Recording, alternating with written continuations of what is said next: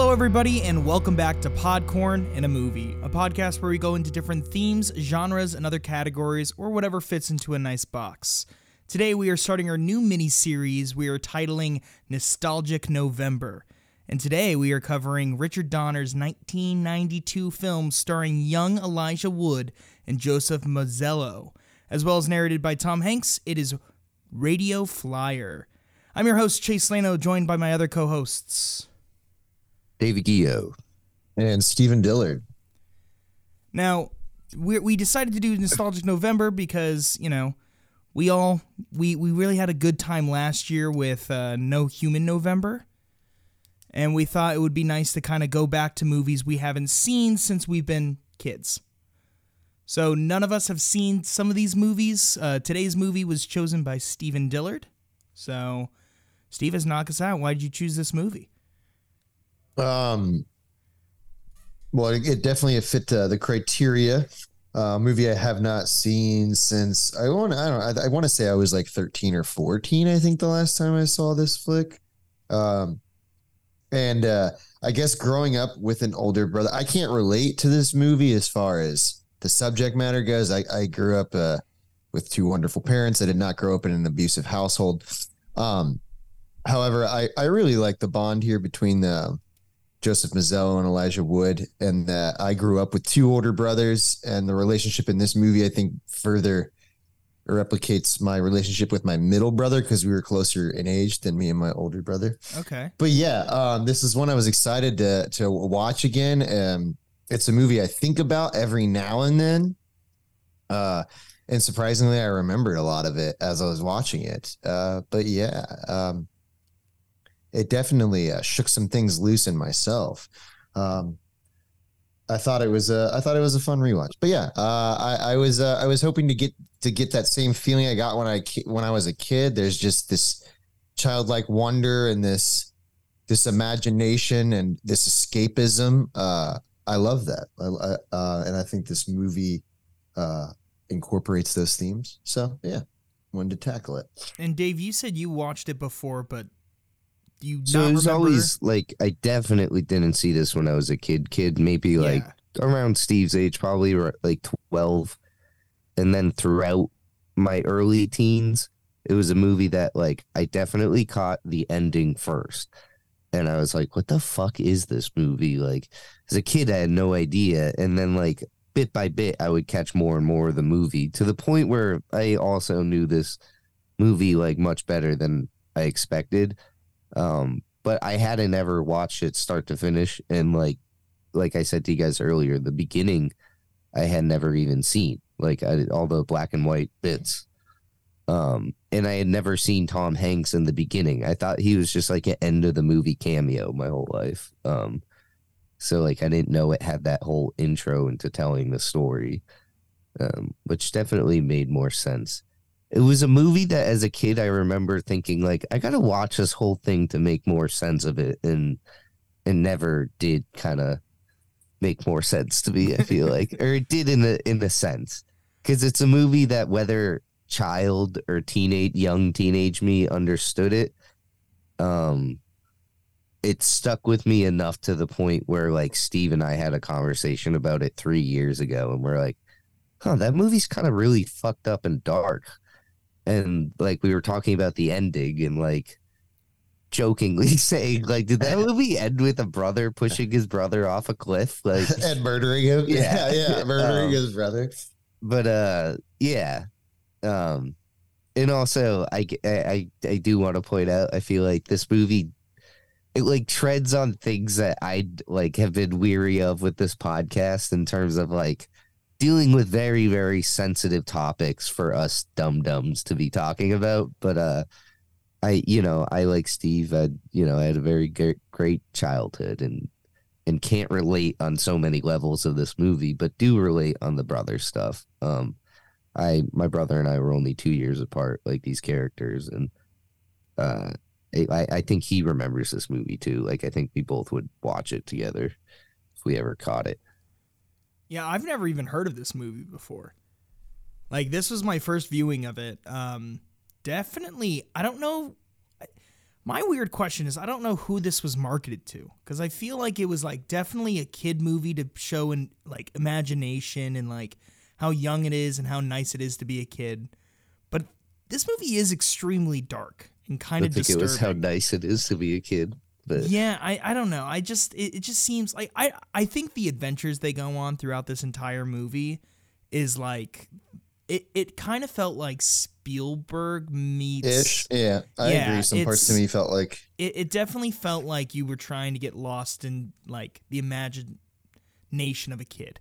or, like, absolutely, it, it feels like stuff. this should have been like an Amblin film. Uh, it wasn't, but um, a fun little background fact. But Richard Donner did Goonies, which was a Spielberg production.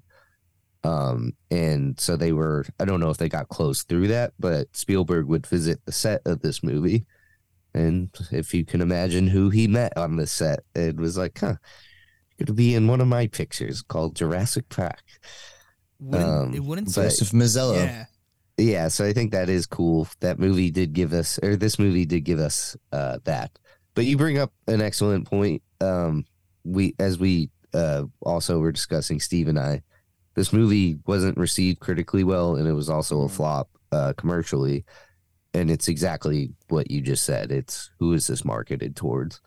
Um, and I just to get it up front, that's my entire gripe with this whole movie. Uh, I think it's one of those movies. I talk about this in the past that I would rather have just locked away as like a memory than have revisited it because I don't. It didn't sit well with me this time. Hmm. Do you find it really dark and disturbing? Yeah, dark, disturbing, but not the right levels of either. You know, like there wasn't enough fantasy for it to be a child escapism movie, and it was like way too dark on the other end to be like an adult drama. Like the mix didn't, I didn't think it blended well at all, to be honest. I think they just I, I, I as a person who just watched it, Uh, I think that I think that they both tried to make a balance. But the hardest part is they were using very very kind of dark and hard topics to kind Yeah. of get around. Mm. And I feel like they they did their best with trying to show the like enjoyment of being a kid, but yeah, especially with these kids it, like even bobby bobby he had the worst childhood ever. I mean like Yeah. Uh, most of his life he was getting beaten all the time and I, I it just seems like that kind of is taken away a little bit from it. So i can understand how the balance wasn't really there yeah. but they tried and I, I can i can appreciate how much they tried to go for something different It's definitely a, uh, I don't know what you call it, like a enigma of a movie or like it's something An else. an anomaly. Yeah, like you're not. It's there's really nothing like close to this, like because it's like if you're gonna go like harder, darker, sort of like that's Stand by Me. Even though Stand by Me is not even as dark as this movie at points, but uh, like that's an R-rated movie filled with kids, and then it's like on the other end of the spectrum, I think we have like The Sandlot. You know, like so much lighthearted, m- more lighthearted and like whimsical. And this movie's like in between that, and there's not too many movies I can think of that are like this that like I I just don't know where it falls. And it's like weird because I wouldn't show this to kids. I I wouldn't either, and I don't I don't I don't think it's a kids movie, but I do think if this movie came out today and it had A twenty four attached to it, oh people and it was it. and the plot was get with is exactly the same, and they made it maybe R, it would probably be a hit. And I think that the I don't think so. I, I I think that the way this film was that from what I've been reading, it is it's the big gripe among users on on different platforms is the same thing you just said is that it's a it's kind of a uh, it's hard to feel the movie out. Uh, I I'm glad we're talking about this movie because I feel the complete opposite. For me, this movie works. Like I like the realism and like the sadness and just like the like groundedness of it. Because I don't know, like this is my hope and it's like i didn't experience this but like uh you know i read comments that that touched me where where someone said this movie helped me through my trauma in my life and like this movie was like a comfort blanket for me. And it's like i can't speak on that because i didn't go Yeah. through that. But like i do appreciate that this movie did help people out there and that there's people that can look at this movie and be like well you know what? It's like that movie is hard to watch but so was my life growing up. And it's like Yeah. that's i think that that that's why this movie works for me is because it's not a kids movie but it's not all the way an adult movie. It is kind of an in between like i'd probably show this if i had a son i'd show it to him when he was 13 years old and i'd be like this is kind of the grounded reality of what like you're not going through this but people around you might be and yeah, but it's, like, what is even the message I- at the I- end? I- you know, I- like I that's know, a very I- I- confu- Well, it's a think- very I- I confusing message. I like, think. Do you know what it and is? Sure, sure, it is. But I, I, I'm not disagreeing with you guys. I'm just like, for me, I, I, as far as just the way it, the like it made you guys feel opposed to me, I did, I did feel it, and I did Mm. get it. I don't know, like, I, I get that there's, I understand like anybody's gripes against it, but um, yeah, this is a weird movie, but um, I don't know. For me to, tonight, it definitely shook something loose in me where I was like, I um i think that the acting is phenomenal by like two children actors that were like as young as they were asked to do what they were doing and maybe not even fully understanding like i don't know if elijah wood and joseph mazzello completely understood what kind of movie they were making I was when they thinking were that making exact that, same thing. Yeah, and I just think that both of them, um, Joseph Mazzello is more of an. Um, I'll have to dig in deep of why he didn't go on to. I know he still does stuff, but um, I think that he rightfully so got the job for Jurassic Park after this, and Elijah Wood rightfully so got a lot of work after this because this is a showcase of two children actors just uh, crushing it. crushing it. Yeah, They they are. That's like a total saving grace of this movie is how good they are. and their chemistry is um i it's believable to me that they're brothers um, Absolutely. that they're playing bro- like uh, um yeah it just works they're also I, th- I did think their mom um looked like a combination of the two of them put together i thought that a couple times where i was like that's a they did a they did get a good job casting the mom because i felt Right. like when they whenever they were at the table together i'm like oh she's got like strawberry like hair but she kind of has the same eyes as elijah wood so she kind of looks like a mix between the two but anyway I love the mom. Lorraine Bracco is a is a legend. Uh, she's Tony Soprano's therapist Yeah, that's right. I remember. and and Henry Hill's wife and the Goodfellas. But uh, I don't know. I I think that's like definitely the great parts of this movie. Um, is the acting is the kids are phenomenal and I love that they're two legends like. Joseph Mazzello is like one of those weird actors that uh, hasn't popped up a lot since having like you know a huge child career, but some of my favorite things of all times, like he is in like Social Network, is you know yeah. easily one of my favorite movies of all times. The Pacific, the TV show miniseries is amazing. Uh, he's in Justified. Like he just he pops up in a lot of things that I love. Um, and he has a good kid career. Like this movie, Jurassic Park. Uh, Star Kid. He was in Star yeah, Kid was another one. River Wild is a movie I brought up a little while ago. But um yeah, I think those I, I really enjoy watching them, but uh I don't know. It's a weird thing that I said to you guys actually not that long ago about like kids movies to me the issue with them is I don't really like kid protagonists unless they're kid protagonists in an adult movie. And this felt like the opposite of that. It was like kid protagonist in a kid movie, but it is an adult movie. And I think that is the point of the movie for sure. Um, but uh, I don't know. Well, Do I, I think it's it. Okay, so I sitting down today. I think the writing of this movie is actually pretty clever, but it's too clever that I don't think most people understand. So like, I feel like the main point that Tom Hanks is pretty much telling these kids is like the importance of a promise and what a promise can lead to. And Yeah. it's like everyone in this movie, at least character wise, for the backstory, they all make promises to each other at one point. And like the ones that are important to really learn is like the mom promises everything's going to change, everything's going to be good, he's out of the house forever, breaks the promise. Breaks another Mhm. promise thinking that He won't hurt you again. He won't hit you. He won't do anything. Yeah, breaks he's also breaking the promise to her. Exactly. he's not.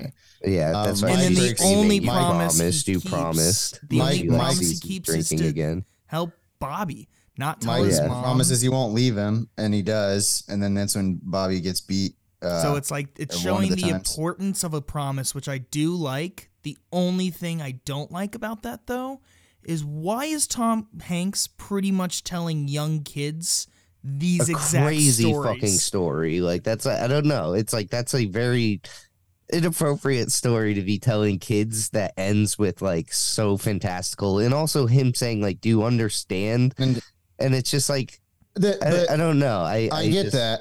I get that. It does open with it's, it's just not a healthy confusing. way to deal with It's not a healthy as way. an adult it's or it- and it's not. But like, did did Elijah on your kids too did like- Elijah Wood, Tom Hanks, same character? Did he have a healthy upbringing? No. Probably not. So it's like I don't know if he knew. And I'm just trying to get into the mind of the character because I agree it's weird. But he does say at the beginning of the movie, he says, uh, "Do you guys really want to know what happened to your uncle Bobby? Since you're always asking about him." So I'm sure they were told these stories, like, and it's like you're right. He found a really Yeah, twisted way to I tell still them. get But postcards from him yeah, Like, yeah, but it's like it's crazy yeah, it is. It is. is he And ever gonna come visit like Maybe no, someday. Just Maybe look up in the someday. sky for a flying ra- radio flyer wagon. uh, flying radio flag. Um, but I think it's it- it's equally as hard for him to talk about it, I guess, and not the fantastical sense.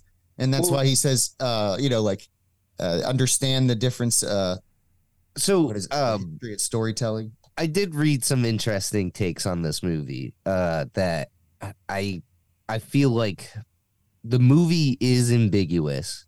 Mm-hmm. Um, but some of these takes are actually like make the movie better. The first take is that is is what you think is that King killed uh Bobby.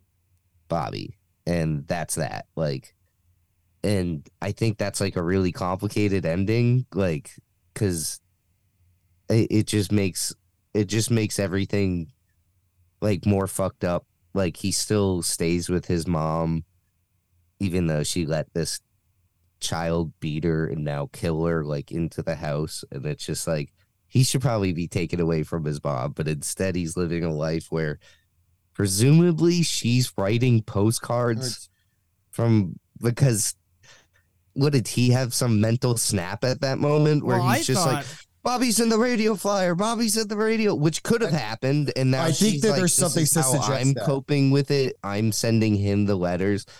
Uh there's this wasn't even brought up in anything I read but the other option is that he might have pushed his brother off a cliff Okay, um so but to the- suggest, go ahead, keep going. I was gonna say the really interesting ones. There's also the one that someone's like, well, it could be magic, you know, like which is like, all right, whatever. on, but uh, seriously. the other really two interesting ones is that Bobby doesn't exist, Uh-huh. and Bobby Yes. was the version of Mikey that was getting beaten, and he was heard this one. putting that into a separate entity. And then, like he, you know, flew away, which I think is a really, really I don't hate that one. I actually really like that.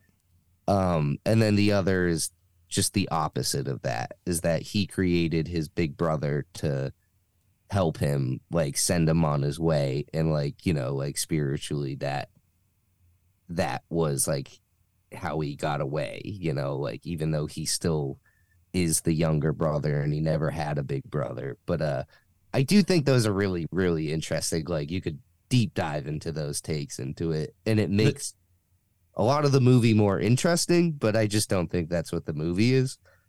um, something that I noticed this time is the perception of the rock that Elijah Wood Mikey is standing on when his mom finds him.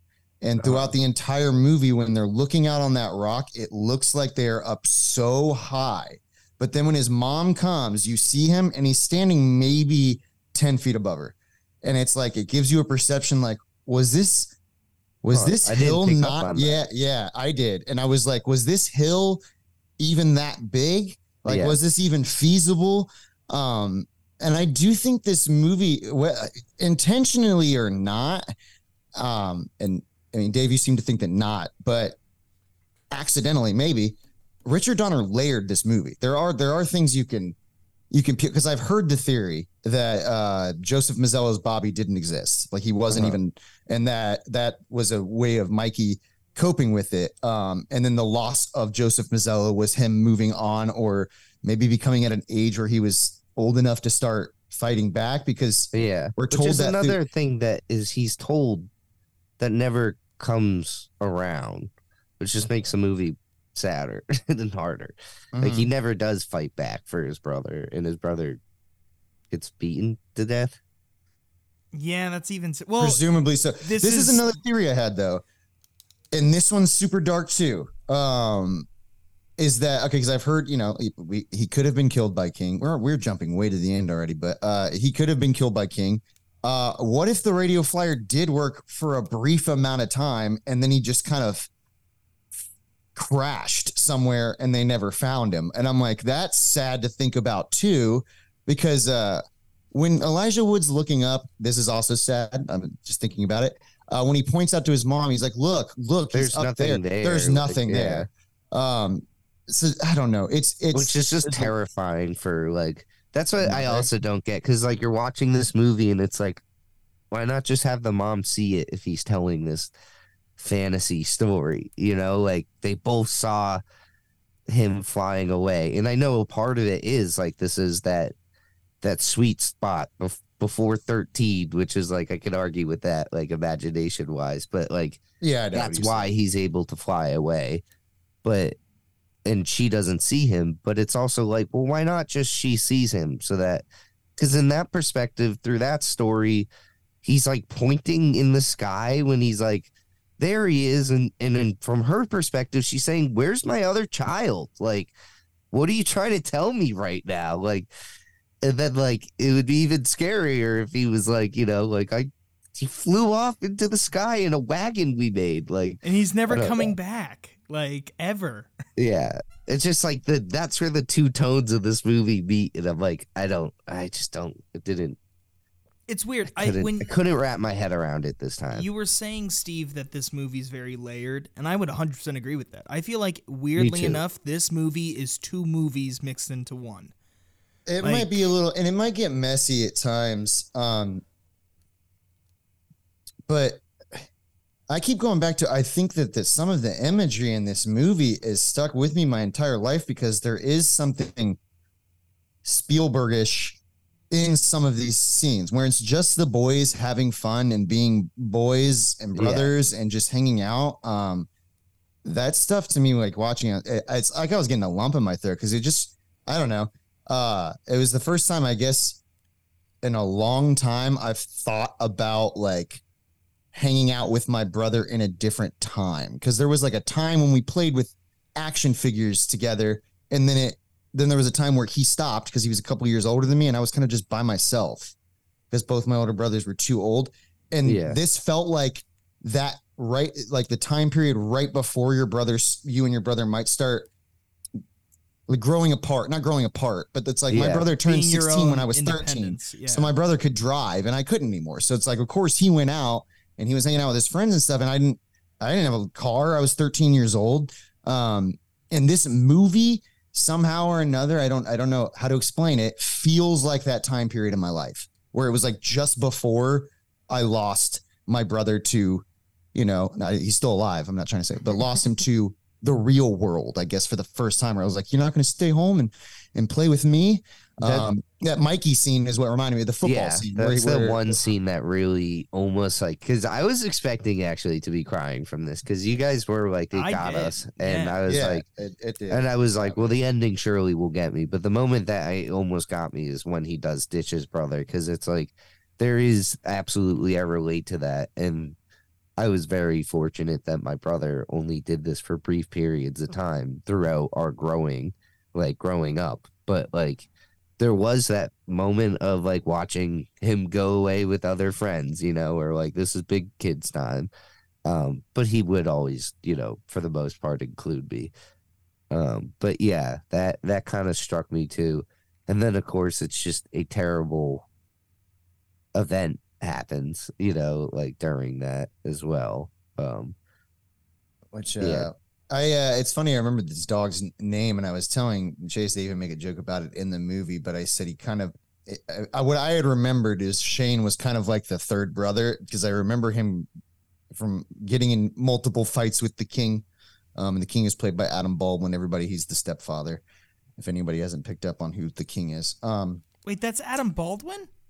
yes, yes. Didn't know that. You only I uh, no relation to the Baldwin. no Yeah. relation to the other Baldwins. Wait, but is I that do the like guy Adam from Baldwin. like Chuck and everything?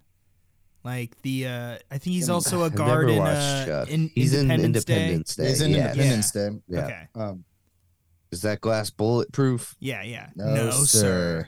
Uh, But I liked. Uh, I really like a. Sh- I, I like a good dog character, and I thought I liked Shane's protection Same. of them and how dog. Shane was just always like. There, there- there's a scene where he literally breaks through the screen door to help Bobby. Um, and yeah, he's a good. He's the goodest of good dogs, uh, Shane.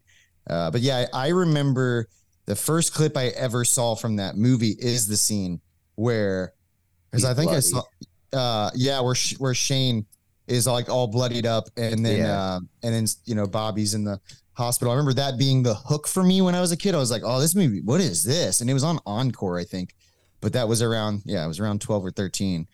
Um, Well, of course, it's a dead animal. Like like that's all your movies. that's my no, it's I, no, I he remember dead. that he didn't die in this movie. Yeah, I remembered that too. Like that's why because I, remembered being so fucking upset by the scene where he's like bloodied. Yeah, when he's like Um, bloodied and laying behind the shed. Yeah. Um, and yeah, I remembered that too, Dave. I, I specifically remembered. I was like, he doesn't even get on the radio flyer. Like he's like Yeah, on the hill with Elijah Wood at the end because he has to save.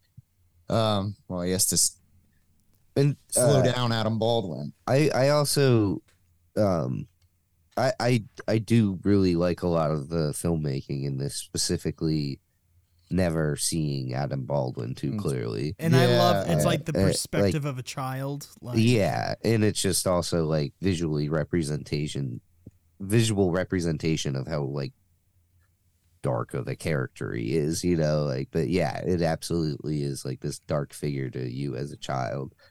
And uh you just get like a I don't know, like I got like a just like a tinge of pain like every time the uh, mother calls him dad to them because it's just like and they never really correct her or react to it. They're too young to do that, but it just hurts so bad like hearing I don't know, like that she's she's like forcing this role on she's she's like putting it on them to be like this is your dad now and like their example of their dad now is one of the most terrifying people that you know it's a mon literally a monster Literally, you know monster.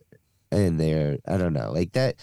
I I think I I jive with the first half of this movie a lot more, like seeing them kind of like deal with that, but then once the reality seeps in, which again is is like a successful part of this movie is this movie starts more the, the monster feels like a metaphor almost and then there's the moment where you realize he has like physical bruises on him and then you're like holy shit like you know like he's actually abusing him. But then like they in their mind like the they can get the magic kit to get you know to ward off the monsters like they're still how they're dealing with it is still so innocent um but i don't know it's like to me like the the making the magic stew thing didn't work and i feel like that should be like foreshadowing of what the ending is but the ending is saying the opposite i guess Yeah. I can see that. Um, no, I do think that I do think that it rhymes, Dave. That scene. You're saying it doesn't? no yeah like i don't think they successfully make the potion they're trying to Yeah, they don't. Which mean, and they also, I don't think, successfully make the radio flyer. So it does. well that's of, not what the movie shows us though is what i'm saying Yeah, yeah. You're okay. I see what what they're showing us. I get so you. it's like you choose to give one realistic moment of like a kid having a misinterpretation of what life actually is and the real version of it like it doesn't do anything and it explodes and everything but then later it's like i don't know and I, again it's like i think supposed supposed to be like this it's part of it uh i just yeah No, I, I I don't want to keep harping on this. I'm sorry, but no, you're fine. I mean, this is. Uh, I mean, I I think that it's. Uh, we haven't covered a movie like this, which is uh, um, I'll admit I didn't. I like I remembered this movie being heavy, but not um, but heavy. n- I wouldn't say I don't remember because like my only memories of this movie are not like joyous moments. It's all like, oh, this is this is a hard watch. But I I, I said it to you guys on the porch. It's it's a weird. I draw a parallel like I call it the it, the, the requiem for a dream of like my I guess my early teenage years. It's like not a movie that you like. It's not an easy watch. It's not a movie that you're just like you got to see Radio Flyer, man. It'll really perk your day up. Um, it does feel like uh, like that's the that's the best parallel I can I can I can draw. It doesn't. I know it's not as like crazy as Requiem for a Dream, but when you're 13 years old and watching that movie, it, I remember it being intense. And I said Adam Baldwin scared me. Like when I was uh, Yeah. when I was that age watching the movie, every time that guy was on screen, I was like, oh, this guy.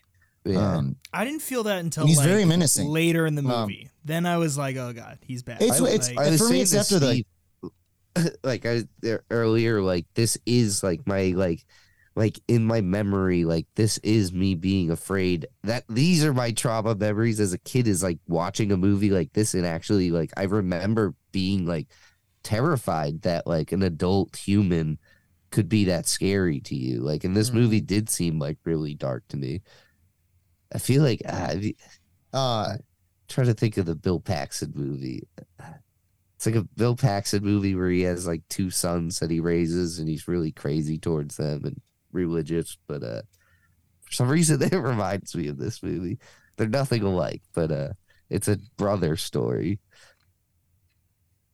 Yeah, I knew this movie was going to get me because it was a brother story. I think I said it in Onward. Whenever there's like a, a brother movie or a father son movie, I always cry. I, every single Yeah. time. If it's effective. I'm usually pretty weak to brother stuff. Um Yeah, this movie, I feel like the. maybe that's why I didn't uh, like why I'm not clicking with it this time cuz it's like kind of an unthinkable thought for me, an unthinkably dark thought for me, like the ending of this movie. And it just, I don't know. I'm usually not someone that even strays away from sad things. Like I usually like to watch them in order to feel stuff. Like, but this didn't even make me feel anything, which was the weird part. It just, it, I just didn't. I don't know.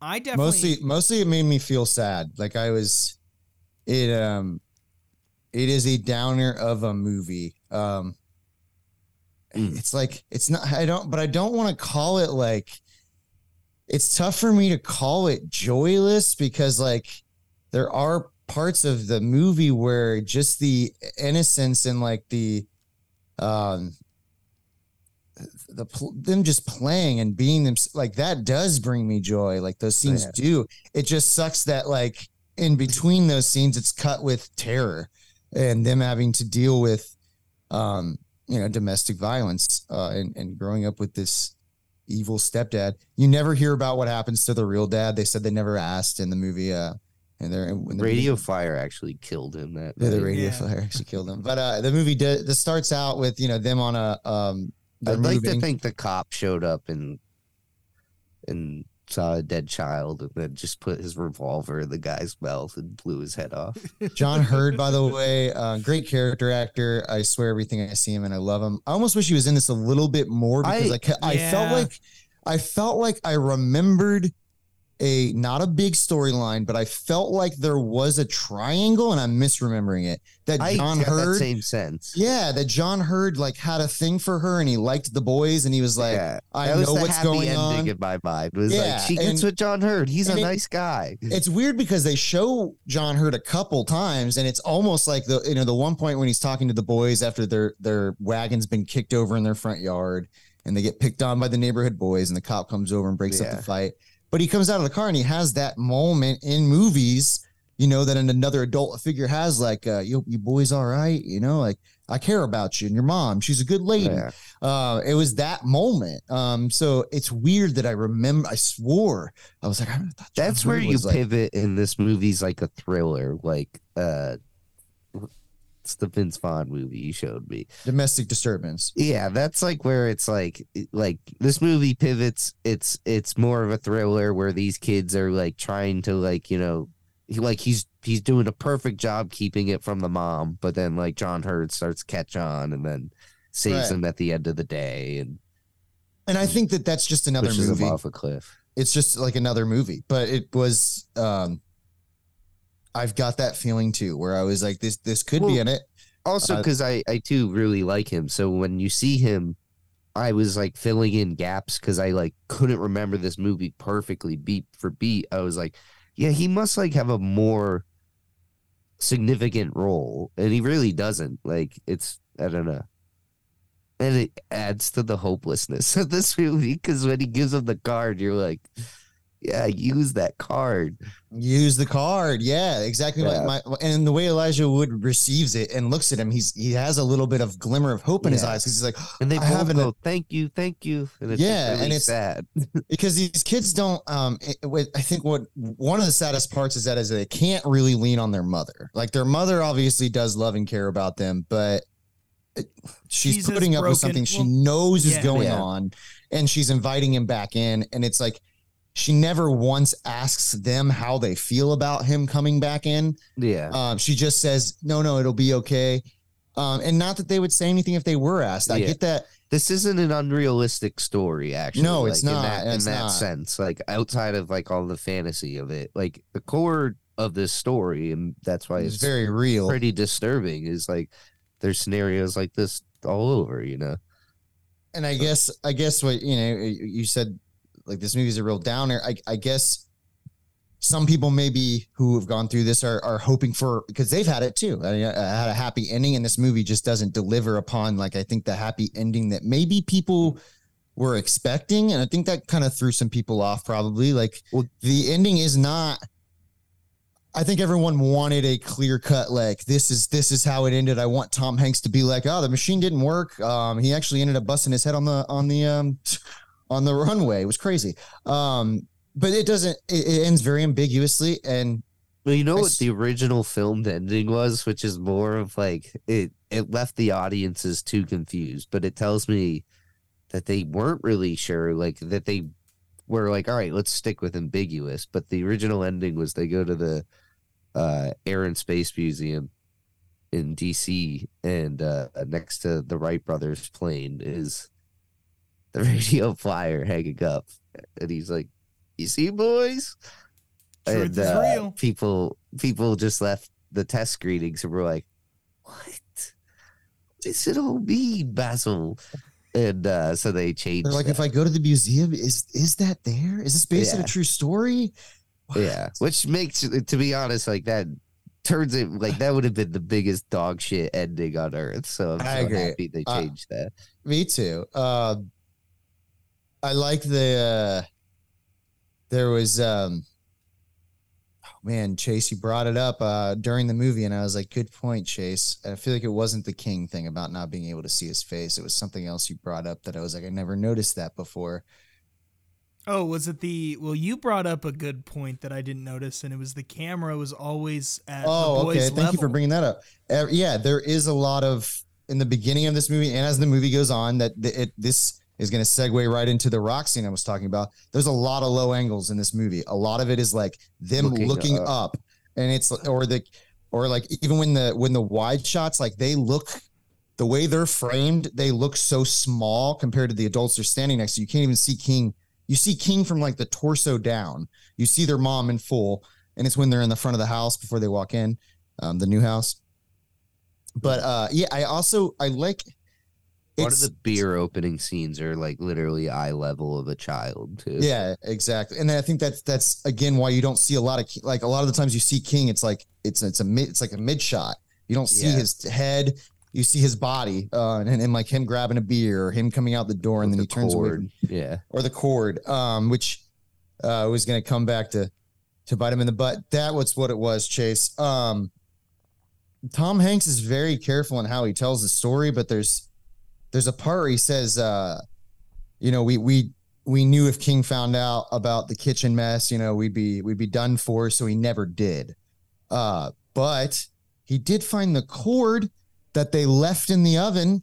Um, and Chase has brought that up. He's like, well, he's like, he never found the mess, but arguably what happens is something worse. It's like he found the cord that was burning because uh, It's like you're burning my beaten Well, and that- cord. isn't that- burn, yeah. burn my beaten cord. Uh, Isn't that what he uses to beat up Bobby when? yeah, and there's not um to stick on the low That's what angle sends thing. him to the hospital, Hospital. is him finding Yeah. it in the oven. Yeah, um, but to go back she to the doesn't low seem angle, like the type of guy that was making his own food in an oven, but By the way, that wasn't Bobby's fault. That was definitely Elijah Wood's fault. uh, it was Mikey's So fault. it's even yeah, worse. but uh, Mikey's it's sad. It's another kid perspective, but he says he'll never look back there. Like just because it's out of sight in their mind, they're like, yeah, like you know, like if you go into the oven, you're maybe only going into the middle area, but you won't look in the way back. It's like a kid's misunderstanding of what an oven's function is. You know, we know food comes out of there, but maybe I don't know if they're that stupid, but no, I know what you're saying. Like it's it's it's just you the way he said he'll never look back there, and it's just Yeah. you know, and he kind of- throws it to the back of the oven Yeah. and whatnot. Yeah, uh, it is a it is something that a child would do to to. I'm trying to think of an example. I know I've done something similar to that as a child to try to like cover up a mess, and I only made it worse. And my mom's like, "You should have just Yeah. told me. You didn't have to do all this." Um, but yeah, again, that's a childlike mentality. But that to go back to the low angling, what I was talking about is that cliff at the end. I think to support my theory that most of this is it's not a theory. Most of this is shot from a low angle. Um, but that uh, everything they don't have a human being in this movie they can trust except for each other, and then they have Shane. It's Yeah. like it's like they have a love for their mom, but something that's tragic from it is, is that everything looks so big to them. They're always looking up. The hill's huge, but it's not that big when you see adults in the frame, and uh, they have nobody to lean on but each other. And I think that's beautiful. I do think that's beautiful. It is in that everything they're going through, Mikey is, with the exception of the one time he leaves, to just try to be. And in that scene when he leaves and goes play he's just trying to get along with the kids who normally pick on him. So he's like, you know, he's just he's And just that trying was, to fit like, in. was like a trap still. like Yeah, they it was, and invited it's- him yeah, they invited him beat there the to- shit out of him basically. And he gets a good he gets his good knee in there, Yeah. which he uh that's Well, he that's makes Mike's friends earns the signature move. Yeah. Yeah. Yeah, but Um, nothing comes of that. Unfortunately, nothing comes of- We no. never see Well, friends after Do you know that. what? There's a scene in this movie that actually makes me it it it, it questions this person's reasoning. But Fisher, the actual kid who jumps the uh, original jump at Yes. the Yeah. end when he's at the gas station and he's telling him, is he basically going like, "You might have a chance to kill yourself." Now look, you just have to keep pushing Got to go a little bit higher than Because, I did. like, Yeah. think about it. He's like limping back in, and everyone's just Yeah. calling him like, hey, or bitch. was he also a kid of abuse and he in his Yes, mind You never That's- know. I mean, that's another his reason. limp isn't from the accident it's from Yeah, no because is- why would why would he be a legend why would there be a newspaper i don't know there was There's- the, the, no no, but I but Dave, why was he doing that in the first place? it also It's he like- did it on a bike that had nothing attached to it right Like, yeah, it was Yeah, a radio just a a- radio yeah It wasn't a like, radio flyer, it was a Whereas, radio like somehow he knew what the kids were doing right away by seeing a crazy air contraption. He's like, "Oh, you guys must be doing that same bike jump I did." the uh I, this is where uh, uh, that point I told Dave I was like, "There's a point at the gas station like that got me, but I admit it's cornbally, and they beat it over the head because I know it's him when he Fisher, goes Fisher, Fisher. when I know it's him when you don't even have to tell us. Like I know it's him when he peeks under, he, he starts to put the gas and he's got a little scar on his head, Yeah. very subtle. And he looks at the kid and he goes, When you get to the end, at the bottom of the hill, don't, don't, you know, he's like, there you go. You don't need to spoon feed me. Just, just that moment. I'm like, yeah, because Chase looked at me and Chase got it. Like, yeah, Chase because this well, he before. immediately looks at the kid and he goes, Okay, if it makes it halfway, you have And a it makes chance. yeah, and it's like you Well, know, then- like- yeah, you're then it supposed to- zooms in on his Then it name zooms- tag, yeah, and then then it- as if we didn't. no, see no. his The name tag is they're like, after that whole conversation. Well, then somebody Then comes he- out and you hear Okay, Yeah. they're somebody like, comes out of the Fisher, shop. Fisher, and says, yeah. Fisher, come in. Then it shows his name tag. Then it's like Then it then he shows walks the by the newspaper newspaper, article. and it's like articles. I get it. Stop and beating it me shows over a the guy head with it. fishing, Then it, uh, and an then ET it, then going, it shows a bike then it shows going a over the moon.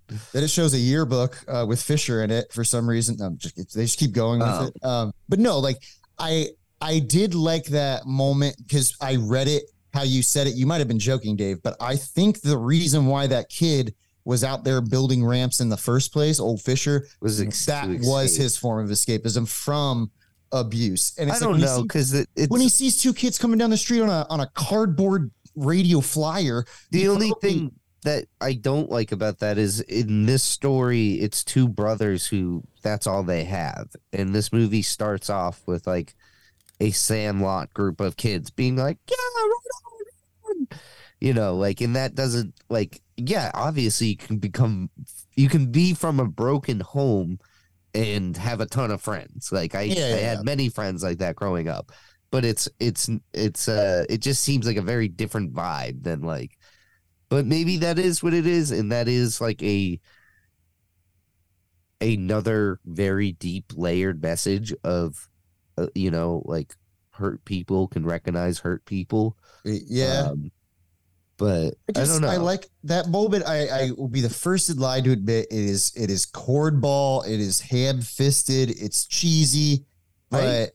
I do like up until they start doing the Fisher, Fisher, Fisher, Fisher, and beating you over the head with it. I like the moment of him pumping the gas, giving where did the that advice. story come from did i miss it what? the a- fisher story It's, It's a local legend. It's a local, le- local legend. I think but they're, they're told by the. so I think we see it but where think- do the kids experience that I, I, I, think, it's they're just told by the. Tom Hanks is they- explaining the legend, and then it's like Yeah, but- jumps No, he wants to know where. Tom Hanks Where, found like out. I'm in pretty the sure. story those kids Okay, never experienced okay, that so legend this is my explanation: is that the kid, okay, one of the kids within the group of kids that beat them up and bully them is seen They're like, multiple By the way, there's a radio flyer. Kid. no, no, no, no. There was uh one of them is Henry Thomas Nichols, uh, who played in uh Rookie of the Year, and in that movie he explains to Joseph. No, I'm just kidding. Uh, but no, he's the star of that movie. But you see him multiple times, and I'm like, okay, so this is the same friend group. That's how I was able to identify. Like, this is the same group of kids. That's obvious.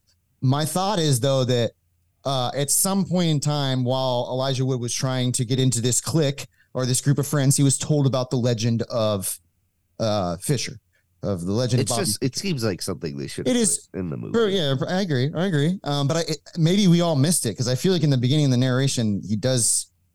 There, there's got to be some introduction to the local legend because I know they. Well, the they- movie just starts showing it to us. So in our mind, we don't need to know the legend because we saw the legend. we saw the legend. You don't ever that- see how- them as kids hear about the legend enough for it to be like, "You're Fisher."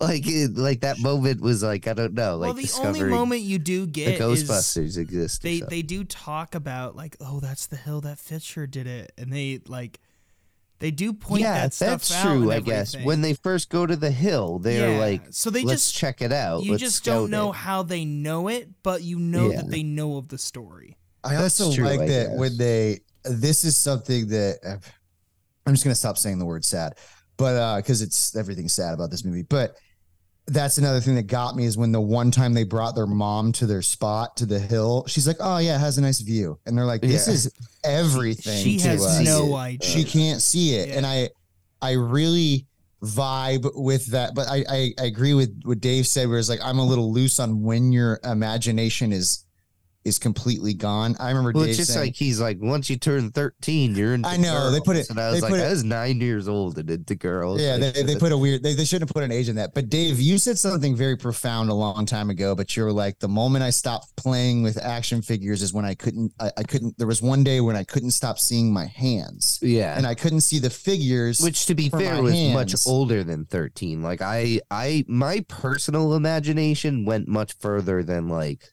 like i would be okay with playing with action figures when i was like 14 but i was like fucking kids movies. I hate them, you know. But I'd be like, but I'll play with GI Joe in front of Black Hawk Down or something, you know. Like I had a weird like balance with imagination when I was a kid. But I love playing with toys. But that absolutely was uh probably like the saddest moment of my life was like I was kind of afraid that I would just play with toys forever. Like I did have a secret fear of that. Like I was like, I can't let anyone know I'm still playing with toys, but it didn't need I didn't need to stop. It was just one day I literally like couldn't not see my hands, like controlling the action figures.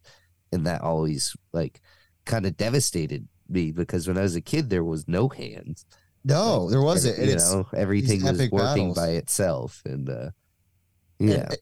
I think that the the and the idea that we're harping on right now is the idea of like it's your loss of innocence. It's once you you cross a threshold in your your life where that it's like if you've heard people say the reason why uh, it's important for kids to believe in Santa Claus, or in movies where uh, in horror movies where they're like, well, why can the kids see the ghost? Because they're in that they're they're still innocent. Their imagination is still they haven't been you know exposed to the cruel world yet um, but the idea of the loss of imagination or the point in which the, mm. the the fulcrum in which you lose imagination which i imagine well, like you you said this earlier and it kind of like it, it kind of hit me a light bulb went off in my head and i'm like is that what happened is he said did mike have like a tr- like a, a just did he blank and just have like a trauma block yeah. like as soon as this as soon as this uh, brother rolled down that hill, did he just have a trauma block of what actually happened um, in yeah. that moment? Well, I feel and, like his brother didn't even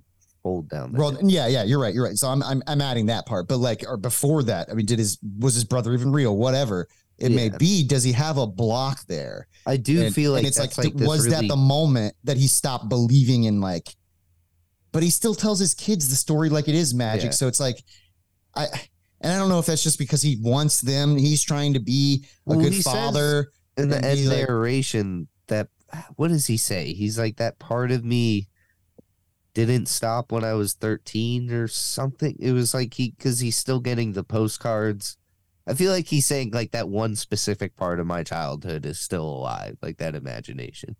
Mm. But that is like I, I really do feel like that's just the dark route my mind goes down is just picturing the mom like having to deal with him over and over again, being like, he's he's flying all around. He's going to all the places he wanted to go, all the places we talked about. And then the mom, like, for whatever reason, she can't deal with like you know talking him into the truth. She just starts to believe it, uh, like fake, which is not, no, not, a, not believe it. She starts to enable it with the postcards. I was reminds me of another movie we just watched. Or the postcards are still a metaphor. Like they didn't even those didn't happen. Like none of it happened. Like this is the story he tells. Well, I was seeing is... it as as Mikey making the postcards to try to calm his mom down, being like, "No, that didn't happen. Huh. Look, look, he's all good." There's another take. To be honest, yeah. you, he did, did say, say, that, and I was like, they always yeah. will protect their mom. I was so... like, that is a very possible take. That and his mom yeah. and.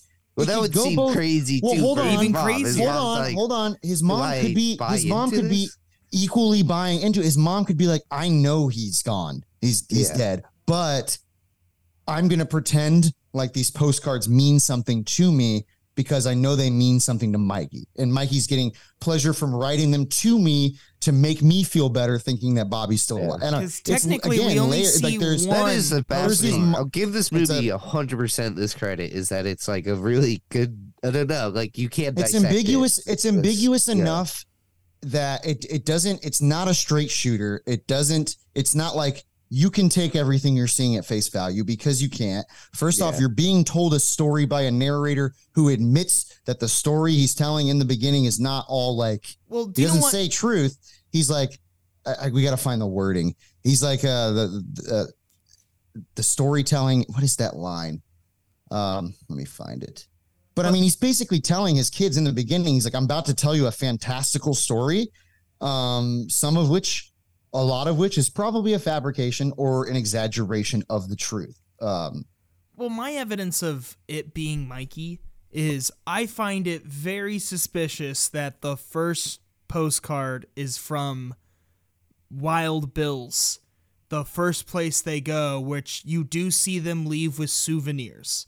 So how wouldn't you know Mikey or any of them have already had that postcard and he just sends it to himself again.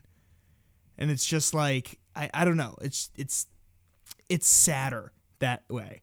And I know that this movie's already pretty sad enough, but it even makes it even like more upsetting for uh, Mikey.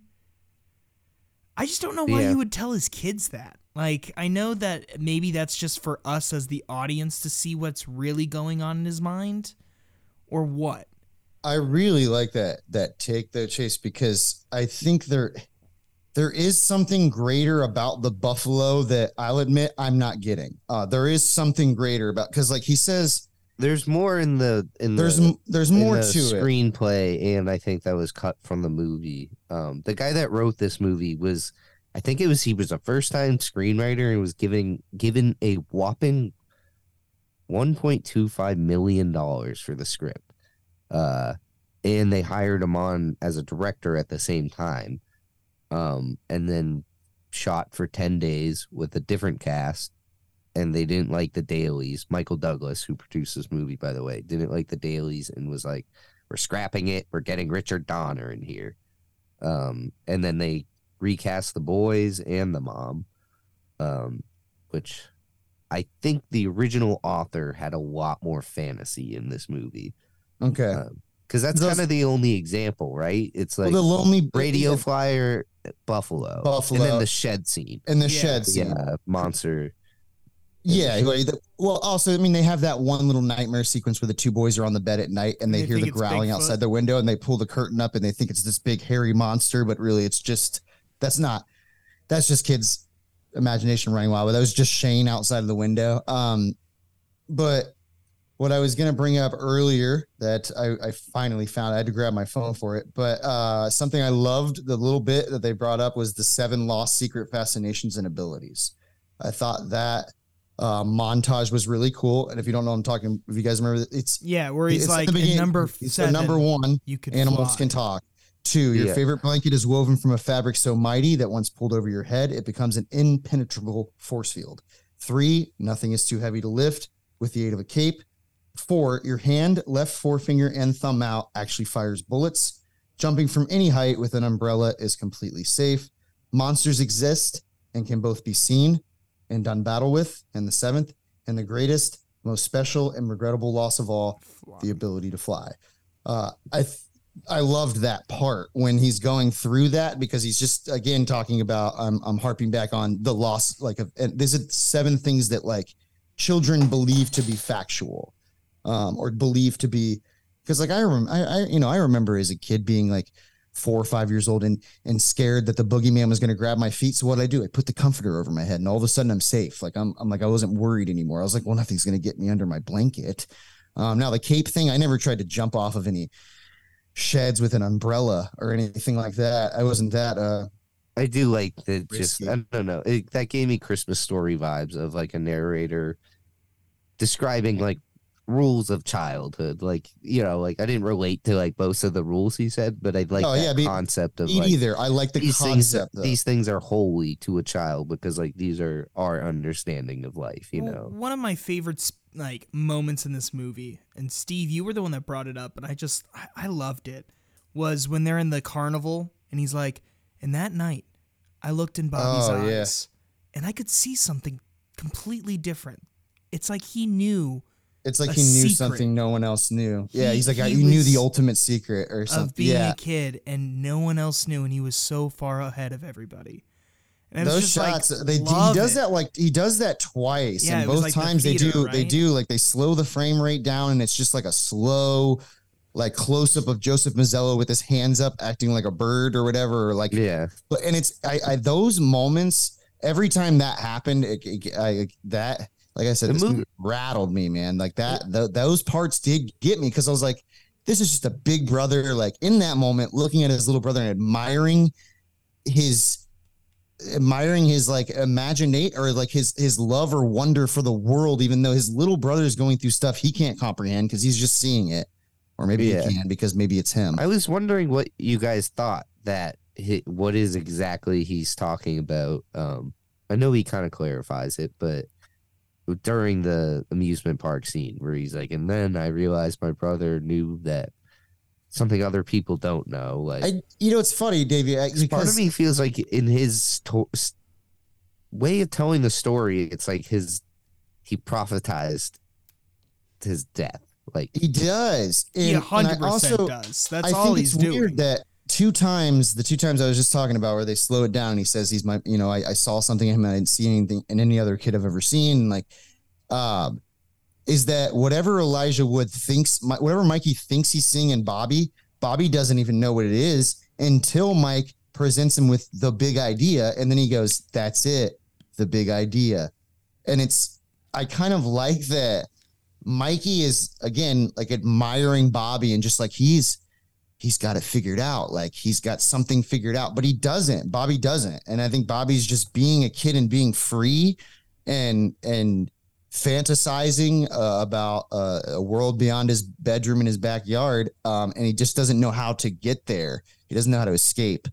Um, and then Mikey's actually the one that, you know, um, gives him the idea because you know they they raise this money by uh well, I, I and again I, these are the little bits that I like of like the co- collecting bottles and collecting golf balls and selling them to golfers.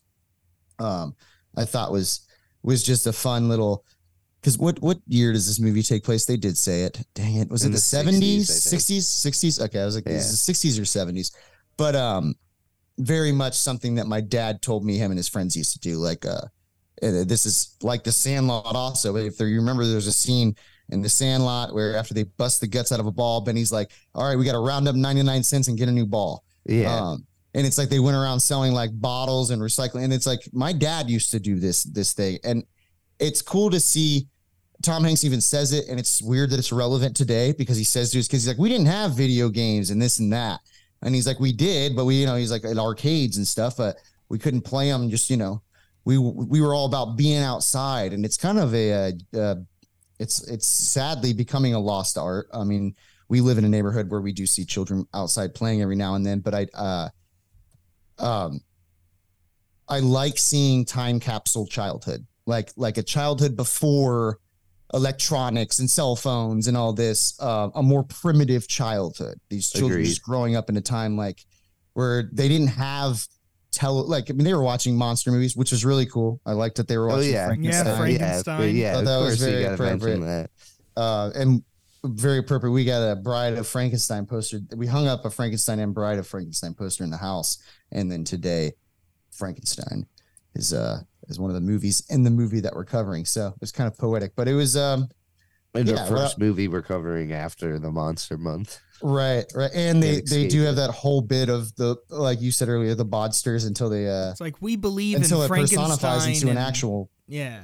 monster, which is a you know, uh, is I saw this this meme one time that was uh, it was it used an old cartoon, but it was funny. It said, uh, "What if there's anything Scooby Doo taught us? It's that the real monsters are often just ordinary people, not fantastical like creatures and and you know like a Swamp Thing and a Dracula and a Wolfman. No, uh, uh, like real monsters tend to just be human beings." And it's like this guy in this movie, the king is that he's like the living personification of just a monster. Like he's a monster.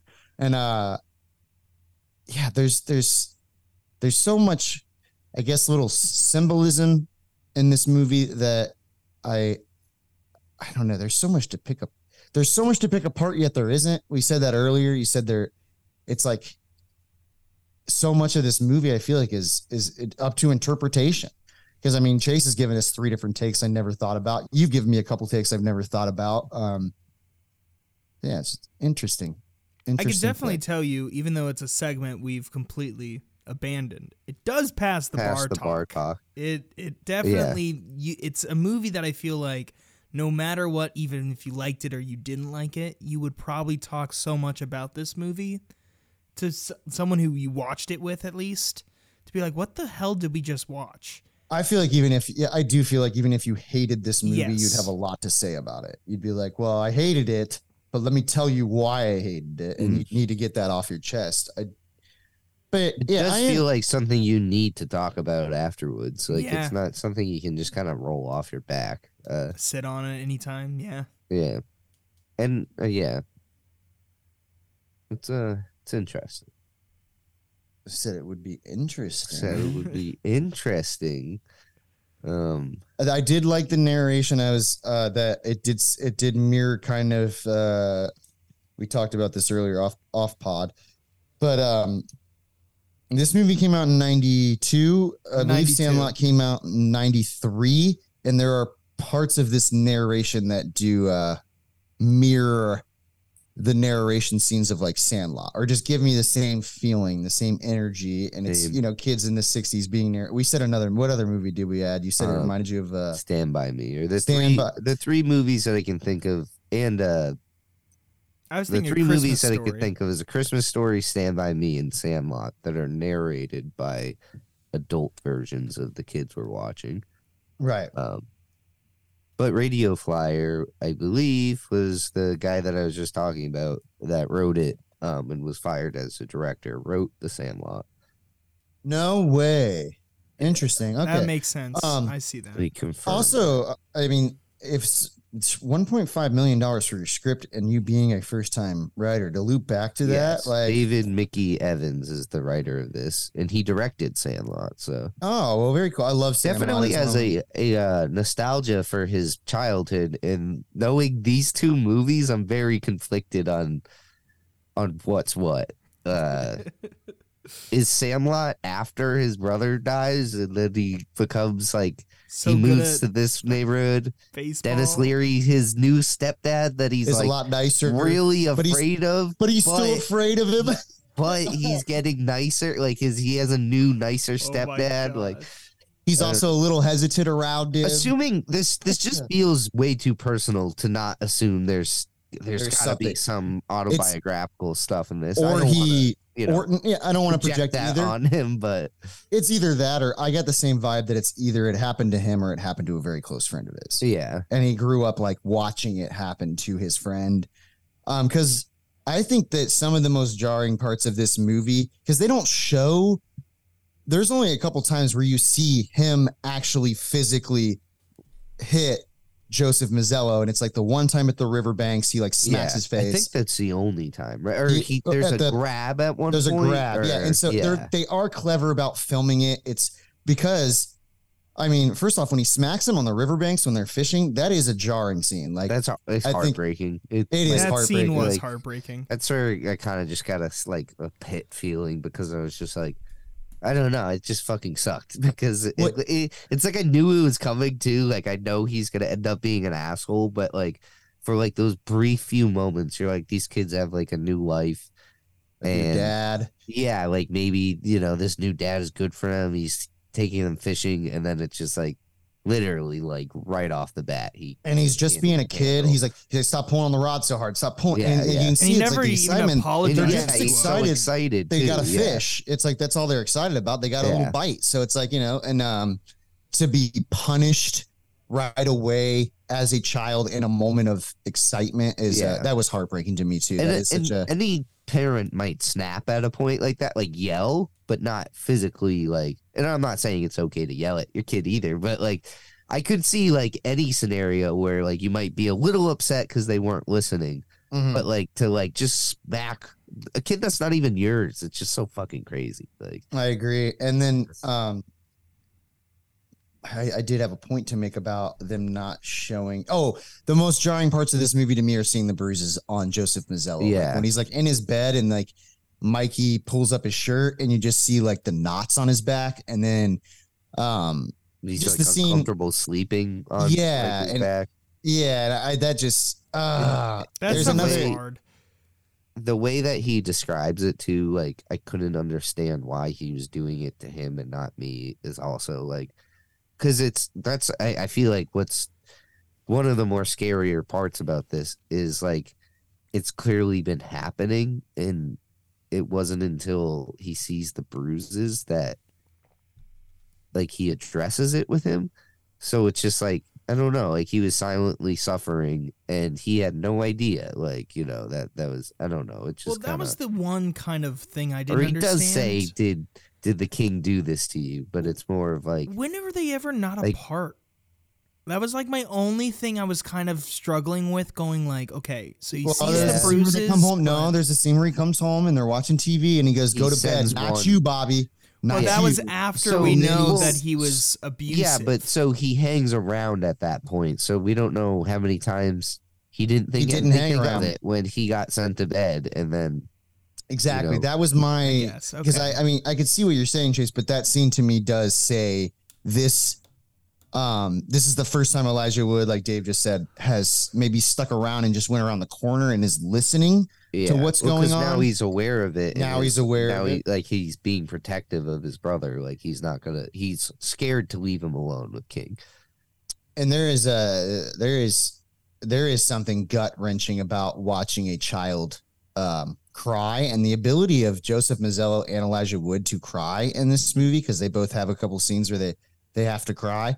But Elijah Wood sitting there hitting the back of his head against the wall, uh, crying while you know King is doing his business around the corner to Joseph Mazzello. Um, it's just it's a gut punch, man, because uh he's he's in over his head. It's like I, I felt like with him, like I did last night, Dave, watching Cop Land with Sylvester Stallone. He's he's in this situation where he doesn't have anybody else to rely on, and you feel so bad for Stallone. If nobody's seen Cop Land, good movie. Uh, you feel so bad for that character in that movie because he's he's has this innocence about him, like Mikey and Bobby do. Um, and they just don't. I don't. know. I feel so bad for. I feel like Joseph Mazzello is like the ultimate kid that didn't deserve what happened to him. Well, and like yeah. it's it's I'm not that any well, hold on, sorry. No not that any kid no, no kid kids deserves really this. no deserves kid it. deserves this. but the level of innocence they play on in this movie and just the cuteness of Joseph Mazzello because he's Yeah. such a I don't They know, he's did such a steal great- his side mirrors. they he did steal he, they did steal Ugh. his side mirrors. It's weird. shouldn't have I done feel that. like uh, Joseph Mazzello, he uh, he seems like in this movie he was wearing pajamas the entire time, even though I know it was Uh. always just, you know, his jacket and everything. Like Mike has his favorite jacket. I was having like a weird, like active Mandela effect while I was watching this movie, watching Joseph Mazzello and Elijah Wood. It was more with Joseph, but uh, I I had to look up the commercial because I just saw it the other day. But do you guys remember before VHSs on uh, most Disney VHSs, like Lion King specifically, uh, starts with I don't know if it starts with, but one of the trailers in it is two kids packing uh, for Disney World. Yes, one kid yes. explaining all of the things that He's are like, about. this is what you're gonna need. Yes, yeah. I was like, yeah. I was like, is is that Joseph Mazzello? Like, I had to go and look at the trailer today, and I was like, or commercial. I was like, no, it's not him. It's just two random kids. And I was like, oh, there'd be like a sad, sad, that's sad, uh, like lore to those Disney kids story. Is that like they never go to Disney? In fact, they just end up in Radio Flyer. oh jeez. Oh wow. You know, you know what? well, speaking of that, this Sorry, this not to be movie does does kind of uh there's Florida Project esque vibes Yes. I get from this movie as well. Um, See, that's like a movie which that is I'm why I like said- totally more on Well, the side that's of. Like, why I said if if A24 made this and they made it rated Yeah. R, it would probably be well received. But I that's a that different movie. It's a different movie. You're yeah. right. You're right. Florida It's Project not- is a different movie. It, No, there's no, I'm saying a rated R. oh, version Radio, of Radio Flyer is a different movie. made yes. by A24 is a different movie. It's Yeah. not whimsical as this. And if No, it no, is, it's it's, like it would be really artistically whimsical, like like Pan's Labyrinth. I think like there's a few good examples of this story um, that I enjoy always. I mean, actually, like if you want to go like to the root root of this story, I feel like it's Wizard of Oz. Like if you ever want to take like situations in life you don't want to deal with and then slap some fantasy on it to deal with those issues. That's like a story I the- I often enjoy. where the wild things are. Where the wild things are is a great example. Um, one of I one of the ones that I think speaks to the ending of this movie the best, and I think I like it. I, I like it more in Life of Pi, but that movie is more of like a religious allegory, I guess. Mm. But one of the things I've always liked about that ending, regardless of how I feel about uh, religion, and this actually really does speak to like atheists too, but is after the story. Have you guys seen that movie? Yeah, Life of Pi. No, but Yeah. you can you can go ahead. I've Life of I mean, okay. it's been ruined- Spoilers it's for been Life ruined- of Pi. I'm it's sorry. been ruined for me. but it's just so relevant to this. I just wanted to bring it up. But that story is basically a very fantastical story about a kid that's on The a ship with his family that they're transporting a bunch of zoo animals, and then the ship gets shipwrecked at sea, and he winds up in a boat with like several different animals and a tiger. And throughout the whole story, the tiger ends up sticking with him and protecting him and all this stuff. And this whole story is being told through the adult version of the kid telling i feel like i'm going on such a Life of Pi rant i'm sorry but telling uh, this writer about this crazy fantasy story where this tiger is doing all this incredible things and protects him and his best friend and the guy is like at the end of it he's like well did that really happen like a tiger did all this and this and that and then he starts i think like really really quickly tells the story again but with like what actually could have happened like this orangutan was actually his mom and this wolf was actually the chef from the ship that tried to kill him and like blah blah blah blah blah Mm. Who was And- the tiger? i think the tiger is always ambiguous as like either a symbol or there really was a tiger um and i also i'm sorry if i'm butchering this but the end like allegory is is he saying like what would you rather believe in? The first story i told you or the second one which is much darker? And then he says well the the first story. And then the guy says well thus is god which is is really just a like a big way of saying like that's what faith is.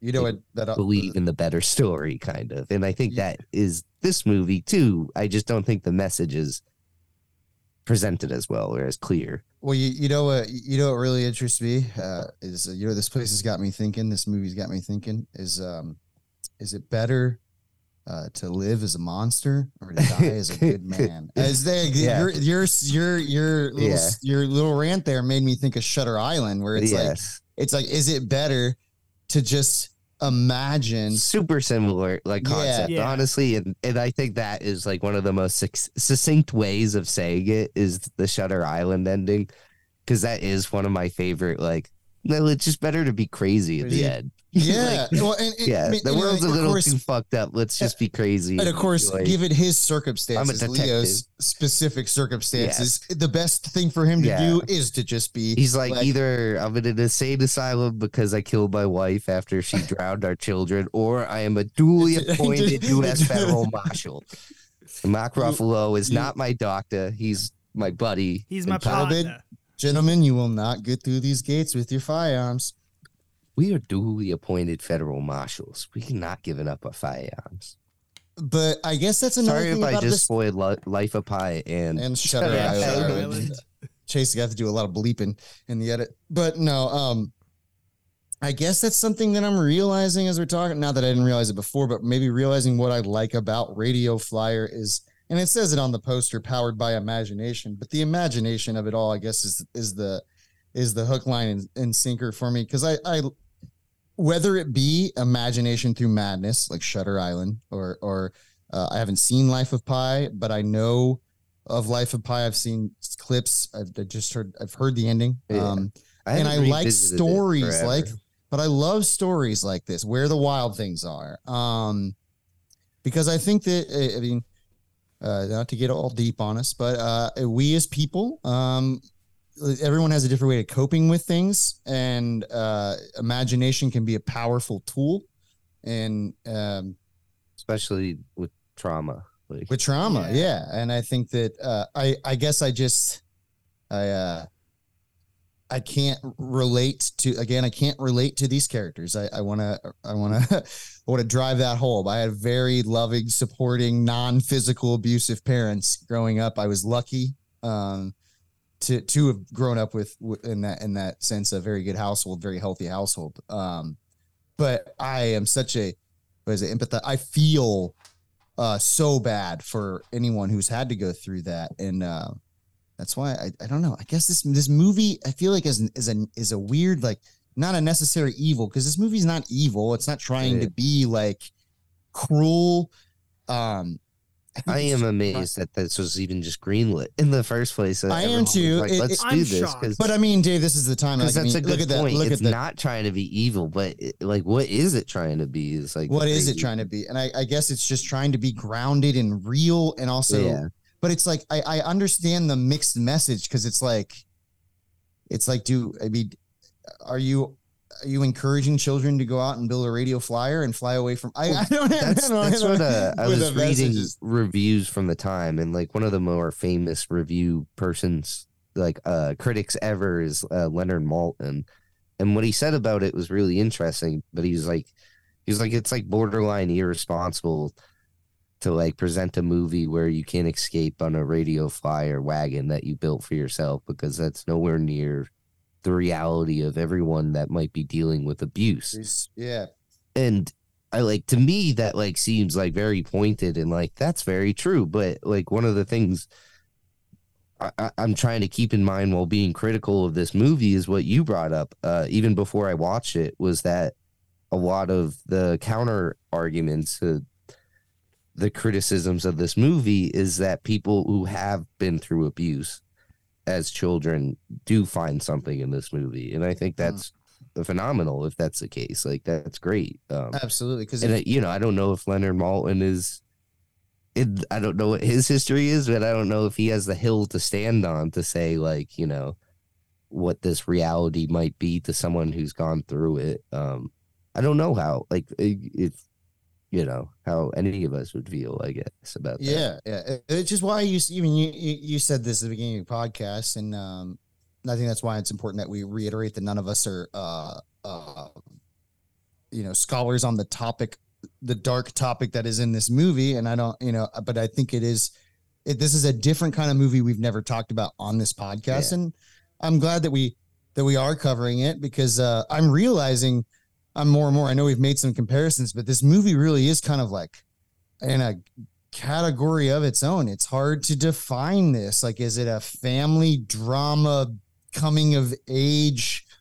You know, like Chase said, who are you really marketing to? Because it's not a, it's PG 13. It's not a kid's movie, but it's a kid's cast. So, yeah, it's a, there's a confusion in the delivery of like, what is this movie? Like, what is this movie trying to say? Uh, it- it- but for me it's all intention and i just i i for me it feels like richard donner's intentions um were were were good. Like he's like i'm just trying to tell a really hard story. That's that's hard to tell. Um and and maybe the execution leaves a little bit to be desired as as we've observed in this podcast. Like maybe he could have shifted the tone a little bit. Um yeah, maybe it is a little bit jarring sometimes that you go from like a beatings or a scene where someone a child just got beat to like them running around their yard and having fun it is kind of a weird like like it is like it's like juggling act. If like every time the main character goes home, he was beaten by Denis Leary. Like, like you get those really like core memory childhood feelings when they're walking around carrying a wagon, like selling bottles. Like it, it does feel like such a pleasant. Again, uh, I, I feel like the things that like bothered me about this movie, I feel like are too purposeful to like fault the movie because I you are supposed to feel that like whimsical, safe zone of childhood when it's just them together and they're the playing naivety and- the naivety too of them and, just being and, so and then yeah and then when they go home it's scary. Like it's um which is a really i'm sure realistic viewpoint for a lot of kids who go through abuse is like outside of their house can be the best place in the world and going back to their house is the scariest uh, which is just such a tragedy and I and I do I, I do think even if uh, any issues I have with this movie, I think it could have suffered from being like a little bit tone deaf of something so serious. But I actually don't think it uh because it deliberately mixes the two feelings together. I think it's not necessarily being tone deaf. It's it's trying for something. Yeah, and uh, what you just said is a terrifying concept. I just wanted to build on that real quick, Dave. That as a child, we're told that one of the safest places or the place that we could always go is home. You're Yeah. scared, come home. You know, you have a Mm. problem, come home. Um, and for a child to be afraid to go to what is supposed to be the safest place for a child, their home, is uh, a concept I can't even wrap my head yeah, around. absolutely. I mean, Um, I I did grow up with friends that did not suffer abuse at all, but they did like Not want to go home. yeah, they'd want to live at my house sometimes or like at my other friend's house. And they were just like the kid that never wanted to go home, which might, you know, like there could have been deeper things, but, um, but And- yeah, I, I definitely like, I don't know. and what this movie does portray, Dave, is just that is that uh, oftentimes uh, when you hear about people that went through trauma, what's obvious, what's also attached to that, oh, you know, they they didn't talk about it, and these kids, this is represented in this movie very well. These kids don't talk about it. But Like, like there is the the cop is right there. Like when that wagon's pushed over, they could the movie could have in you know it's one of those funny like reels you see, but like the movie could have ended right there had they been like it was our Yeah. stepdad and hon- and honesty. look at these. Sheriff, bruises. Yeah. Yeah. like this this guy's really but at the scary. same time, it wouldn't because, like, clearly he can go, he can hospitalize He the can- kid and, and- then be let out of jail. Yeah. which I think and then is, like that that conversation that the kids are overhearing is also a very realistic like i feel like abusive household thing where it's like she doesn't want anything to do with him. The first time she picks up the phone it's not him being like baby please bring me back. It's his mom died. uh, yeah kind of a manipulative thing. Yes, like, yeah, yeah, yeah, like I I need you to feel bad for me so that you're already softer towards me right now. And believe that something dramatic happened to me and I can change and like I don't know it is like uh it's a I don't know Th- there is like such a weird darkness in this movie that I still don't know how to cope with but it is Yeah. fascinating Uh, there's that that phone call too is just uh, um, it's defeating because I think that as a first time viewer, I mean, I looked over at Chase and I saw it in his face, but um, it's when when they're all having a good time, you know, like the three of them, the mom and the boys, and they get that phone call, and she goes, "Now, you know, as a viewer, you're like, oh, who's the phone call from?" And then you hear, "Yes, I'll accept the charges." She's she's accepting a phone call from yes jail. exactly yeah And it's like, unless it's you're like not- from France or something yeah, for those, yeah, and you know, you know, well, the movie we're Sure. watching is not about you know her ex being in. You know, you know from the context clues like, oh, she's talking to King, um, and I it's guess you can make collect calls from payphones, but still, Yeah, yeah, you can, We yeah. know it's from yeah because of yeah because of Well, the of course, context of yeah. the situation. But that is such a um, it's a I- false victory moment in the movie where you're like, okay, well, like. Okay, everything's good. Like King's in jail. Like the kid's out of the hospital. Like it's his birthday. Like Yeah. everything's everything's all hunky dory. And then wait, another like to build on that. Um, to me, the toxicity is just overpouring from this guy because the minute he comes back to her, uh, he's got the gifts in hands, gifts in hand, but and you never see his eyes, but he never once even acknowledges the children. yeah, Like he's just talking to her, and it's like like the least you could do in that situation is acknowledge the child that you Yeah. hospitalized. they don't even show what the gifts are, do they? no, No. I don't think They they, just do. like walk It's not into their bedroom. and and I don't think that I mean like I don't think they're important. I think maybe the kids see it as like uh, we don't. Well, I, I think that's important that they don't even show the kids. Yeah, opening it exactly. because Yes, it kind of shows like, maybe they didn't even open it. They just like threw it. Like the, to them, you can't be bought off from this monster. You know. right. Um, and I also that's like a it's like if you were a kid watching this movie and you were watching that phone call scene, you wouldn't know what's going on. But as an adult, you do know, like you were saying, like with the Yes, and then you the hear you do and that's like cleverly done. They're not showing us both sides of the conversation or whatever. they do and again because uh, they they show very little of uh it's like they, they use the jaws technique with king uh, where it's like less is more don't Mhm. show him as much uh, whenever you do see him it's They use the John Williams score every time he's approaching. yeah boom, dun. bum, bum, bum, bum, bum. I um feel bad making any jokes. This no i know i know i know we're uh not we're not a serious uh, podcast here. we're not, we're, we're not we're not we're not we're not which why i think i think this movie took us for uh took us For all a for loop. a, Yes. a little bit of a It's just so weird because I knew it was dark, and, and it was weird. Like, it's weird having a child's perspective of dark meet my adult's perspective of dark, and I'm like, Jesus, like, like It's it's it's as a, a, kid, of- like I don't even think I understood how dark it was, you know, uh, but I knew it a- was. it's a tale of two movies or two t- time periods. It's like Yeah. it's, it is one of those movies where it's you're watching two different movies. If you watch it when you're younger and then you watch it as an adult.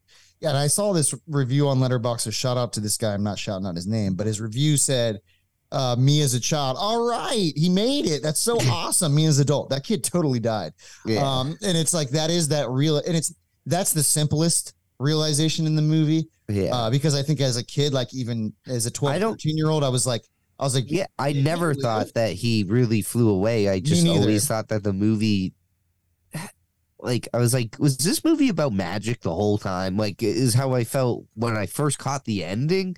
But then the more of the movie I caught, I was like, oh no, no. And yeah, uh, so I don't think I like I don't think that this movie could ever work as a child's pure point of view. Like I don't think you could show a kid this and then he'd watch I- it with that perspective. I like, agree. With I you agree. I agree, and I, I that's why I think because I don't think is- you could show it to someone young enough for them to really. fully take get it the in. full. I think even if they were going through it, like if your brain's not to that, because there there is Yeah. there is points of this movie that I watched today that I'm like, yeah, there's no way I got that as a Yeah. child. Like that definitely went over my head.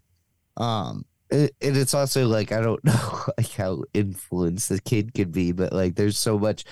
You can do anything. You can fly in this movie. You know, like it's like the one thing about being a kid is you can fly. You know, which is is it- just yeah, a dangerous It- it- message to give children. Like It is, and it, and, there is. and I don't remember ever believing that. Thankfully, there is something so yin and yang about it of like uh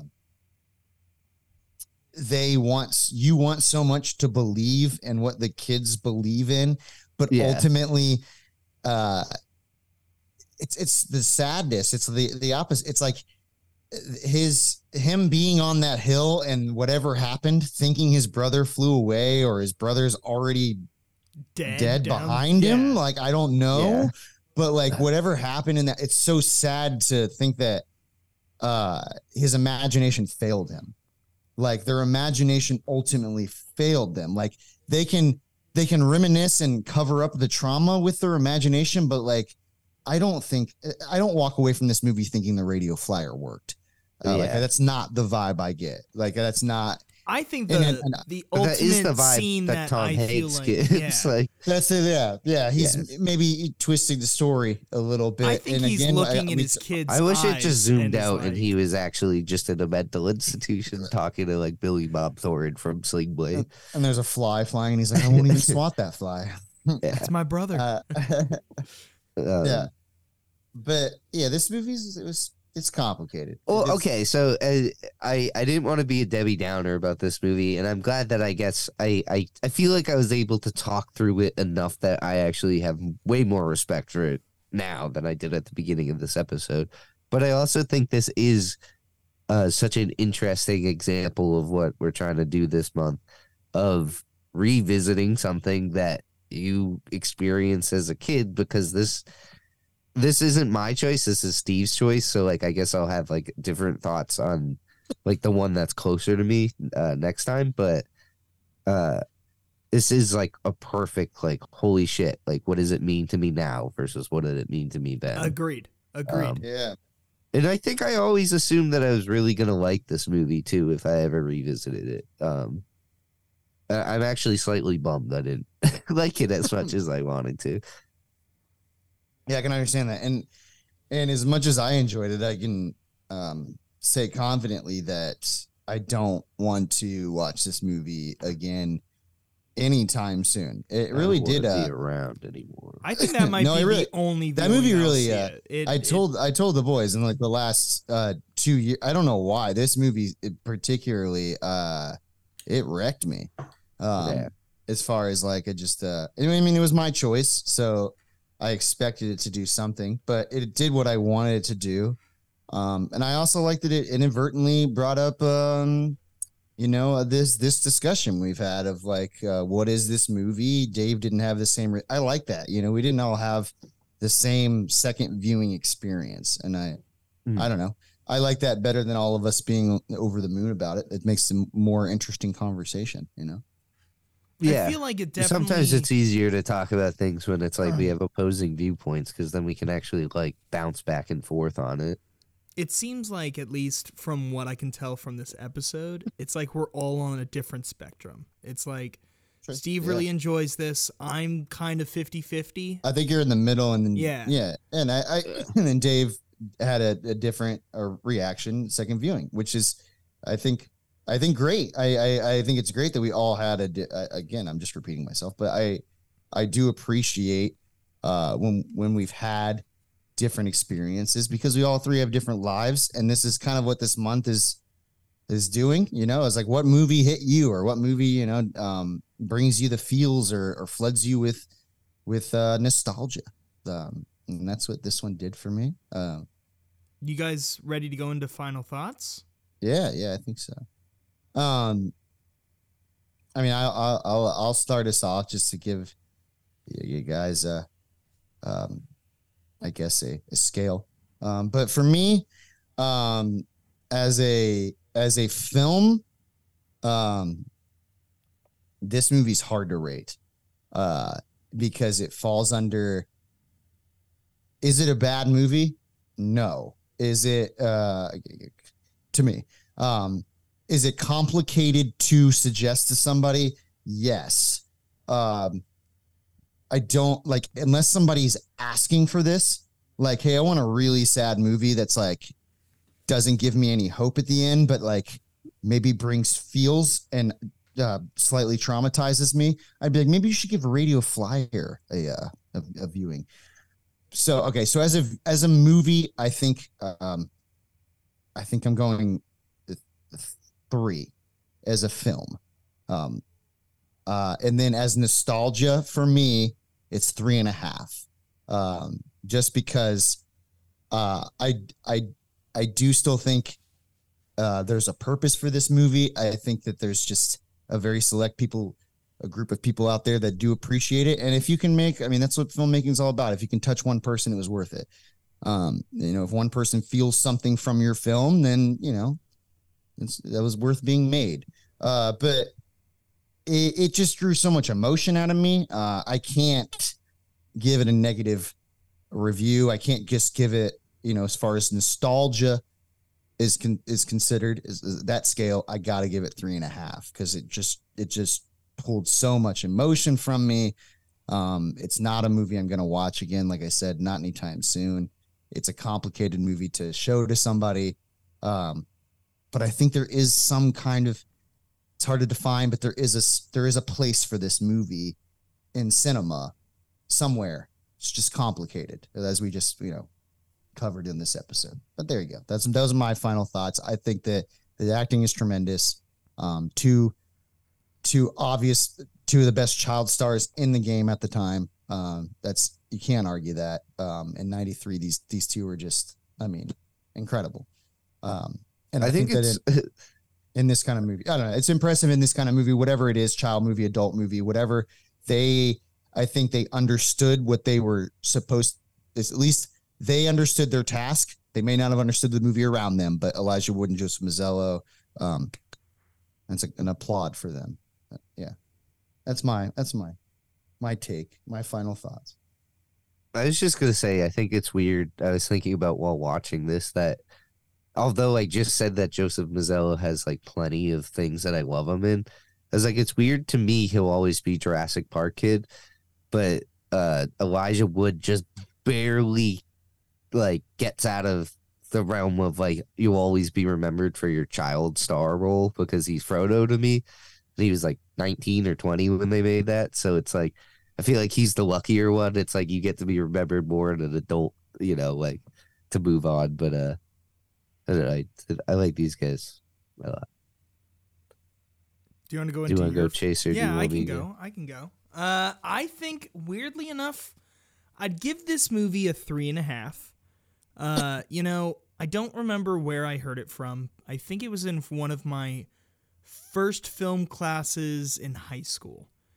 It was a professor told us a film, a good film, would make you feel emotions that you didn't feel before watching. And I feel like this movie definitely brings out big emotions. It definitely is a roller coaster of emotions where it's like like we talked about joyful, then it's it's extremely dark and- whimsical, then it's dark. Yeah, yeah, yeah, yeah. It just seems, if anything, by the end of it, I definitely teared up, uh, and I teared up at like the two brother scene where he, they were both saying goodbye to each other. Like eh, that killed me On the hill. Yeah, on the hill. yeah. Like that scene in particular killed me. Uh, so for that, I'm gonna give it a three and a half for a movie.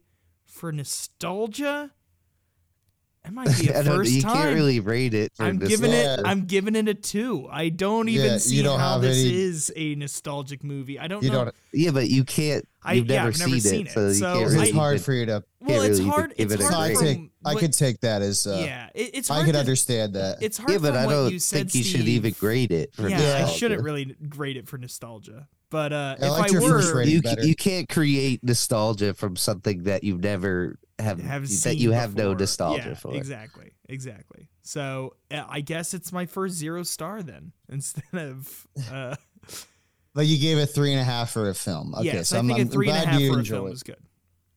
All right, Um, David Boy. I got it. I, I think this conversation, thankfully, I think it etched out the two and a half for me to a three for a film because I really do think after talking about it so much that it's very interesting at the very least. Um, I just feel a little like heartless about watching it, I guess, because it, it didn't move me. It, like it didn't make me. You're feel not heartless. I think that like like again, this is my choice, so it's like I did. Yeah. you know, I Um, did. Well, it's just like I just didn't feel like emotional over anything. I just didn't like. It's like a like I don't like this. It's like if I'm seeing a dog get beat or something in a movie. Yeah, it's yeah, like I absolutely. I'm not emotional over that. I'm just distraught, or I guess that is an emotion. But um, but uh, uh yeah, I think it's interesting enough to deserve to deserve a, a three star from from someone that was like complaining the whole time about the movie. Um, and then for nostalgia, this is, I guess, tricky for me. I I, I just wanted to like, uh, like quickly say that the definition of nostalgia is a sentimental longing or wistful affection for the past. Mhm. Um, and for this, that's like, it's it's the feeling I wanted to get is like when you watch something that you used to watch when you're a kid, you can kind of remember those feelings you had when you were a kid. Um, and I told you guys today I often link nostalgia with melancholy for some reason. Yeah, Mm. Like not Me that I had, had any like super bad reason to be sad when I was a kid, but like I I guess just thinking of childhood can make you sad. the fleeting child. The, yeah, of the innocence lost whatever um so I, I don't know i feel like this movie didn't do the nostalgia stuff for me because it was like experiencing a whole new movie through adult eyes i guess um and i didn't really long for any of the feelings i had during it uh but i do like the setting and the vibe like it gives you that sandlot feel but i don't have a nostalgia for the 60s because it didn't you weren't exist there. in the 60s. You weren't there. Yeah. um well not in human form You were an egg. yeah, I was an You already egg. talked about this earlier. Yes, yeah, my my egg existed. Uh, Um, but uh, yes, I, I I guess I'll go two and a half for nostalgia. I'm Okay. sorry. That's fair. No, no, that's fair. Um, also wanted it wanted to, uh, on a serious note, um, listeners, if there's an, any of you all out there that have gone through this, like you know, there are, um, and they put they put it at the end of this movie, but there are um, resources. Um, there's ways to um, find help um, and talk to somebody. Um, because I think it's important. I think as as a as a child, it is very hard to talk to adults about serious issues, and this movie touches on that. I just think that, um, It's sometimes hard for adults to talk to children. But yeah, yeah, absolutely. Um, vice versa, yeah, it works both ways. But um, there there are resources, and uh, there's people out there that care. I feel Um, like this is a very special episode of Podcorn. Oh yeah, I, I, I, I did want to say that because I, I you do. understand that reference. Yeah, I do. um, but yeah, I uh, I'm glad I picked this movie. Uh, I I I kind of I think that if I went back and because Dave just defined nostalgia, not that I didn't know what the definition was, but this this episode kind of made me feel like, man, maybe I should have picked like a more like uh, charming flick as my No, I'm- I'm- nostalgic. I'm, I, am pretty sure I was kind of worried about Fly Away Home being kind of sad, but I'm like, well, Uh, it's not we- Radio yeah, we're, al- we're only going up from here, We're only going up from here. no one's choosing So- Schindler's it, List it or made anything. me, it Yeah, made me really question my choice. I'm like, I chose Inspector Gadget. I feel like this is There's completely. Spectre Gadget. I was like, this is it's just like- completely different than. Yeah. Yeah, I guess I'm trying to- Monty Python. and I, No, uh, something completely different.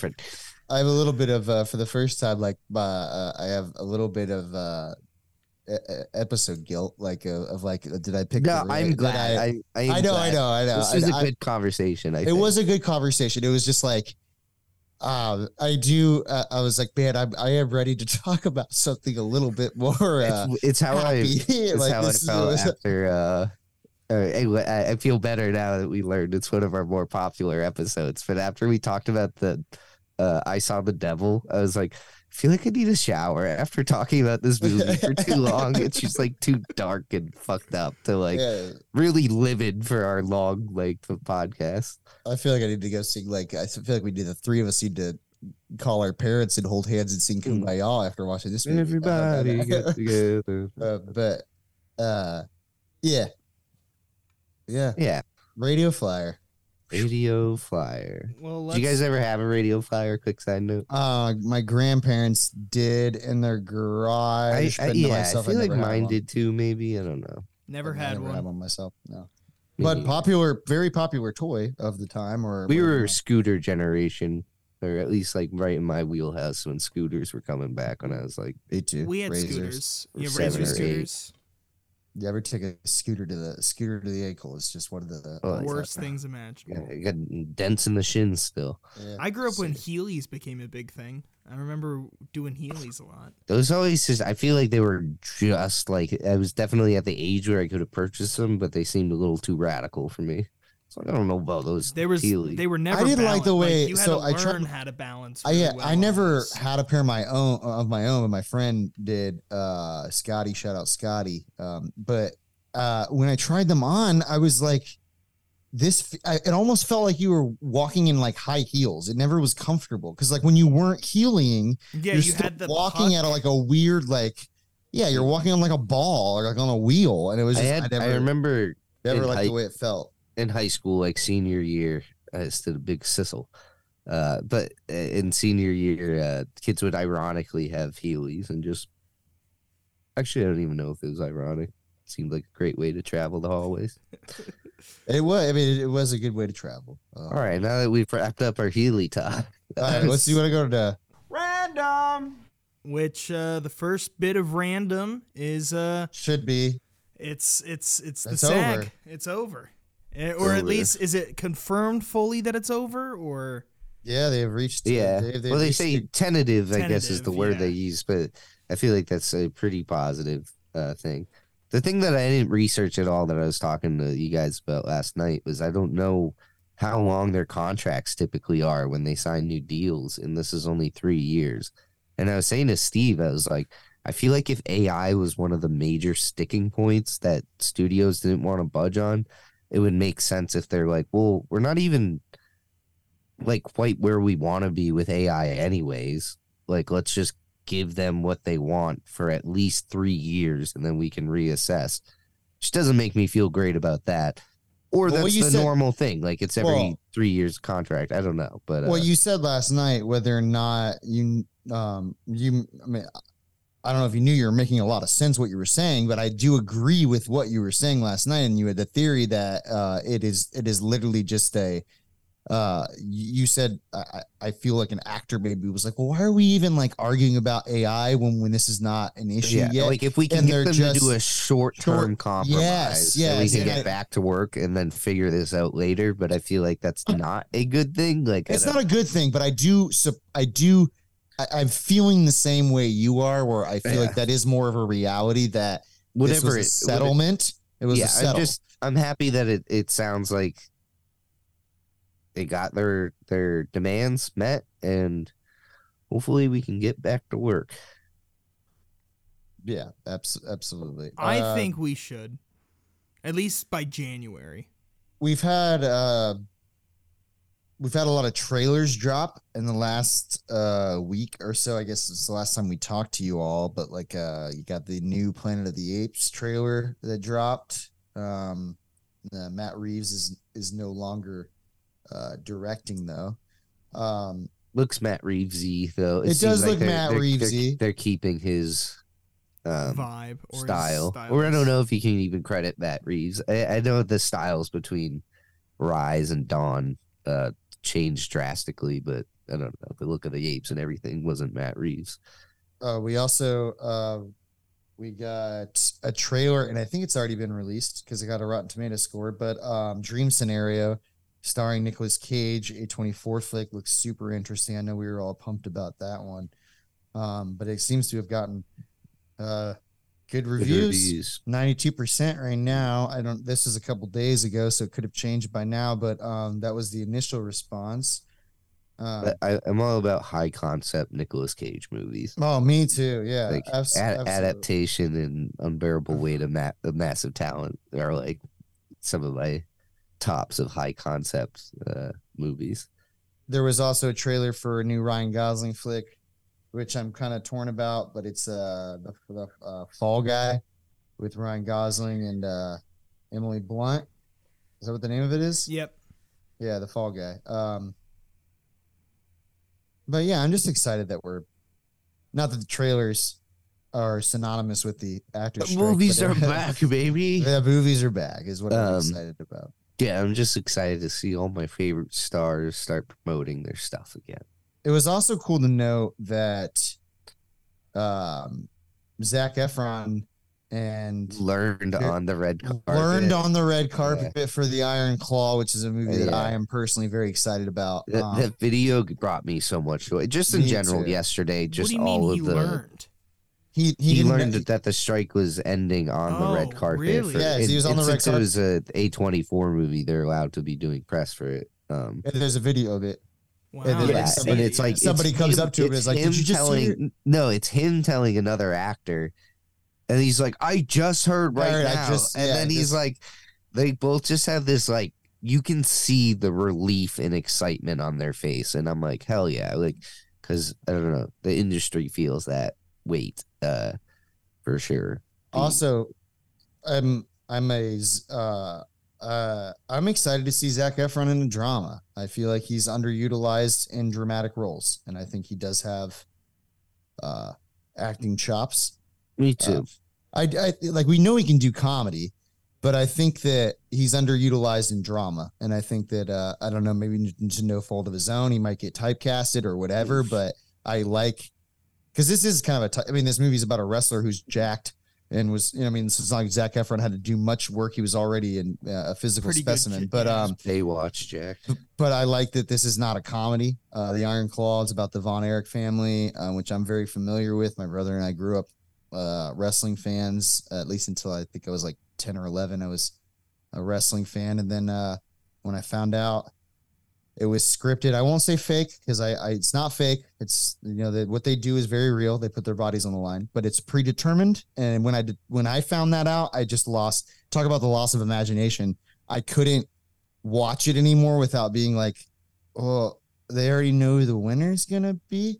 And it's like as a child, you don't think about that. Um, and then there's adults that go to wrestling that still I, I admire those that can still like I have a friend Eric, Eric shout out Eric, uh, loves wrestling. I just can't get behind it knowing it's um predetermined, but I'm excited for this movie. Um Zac Efron.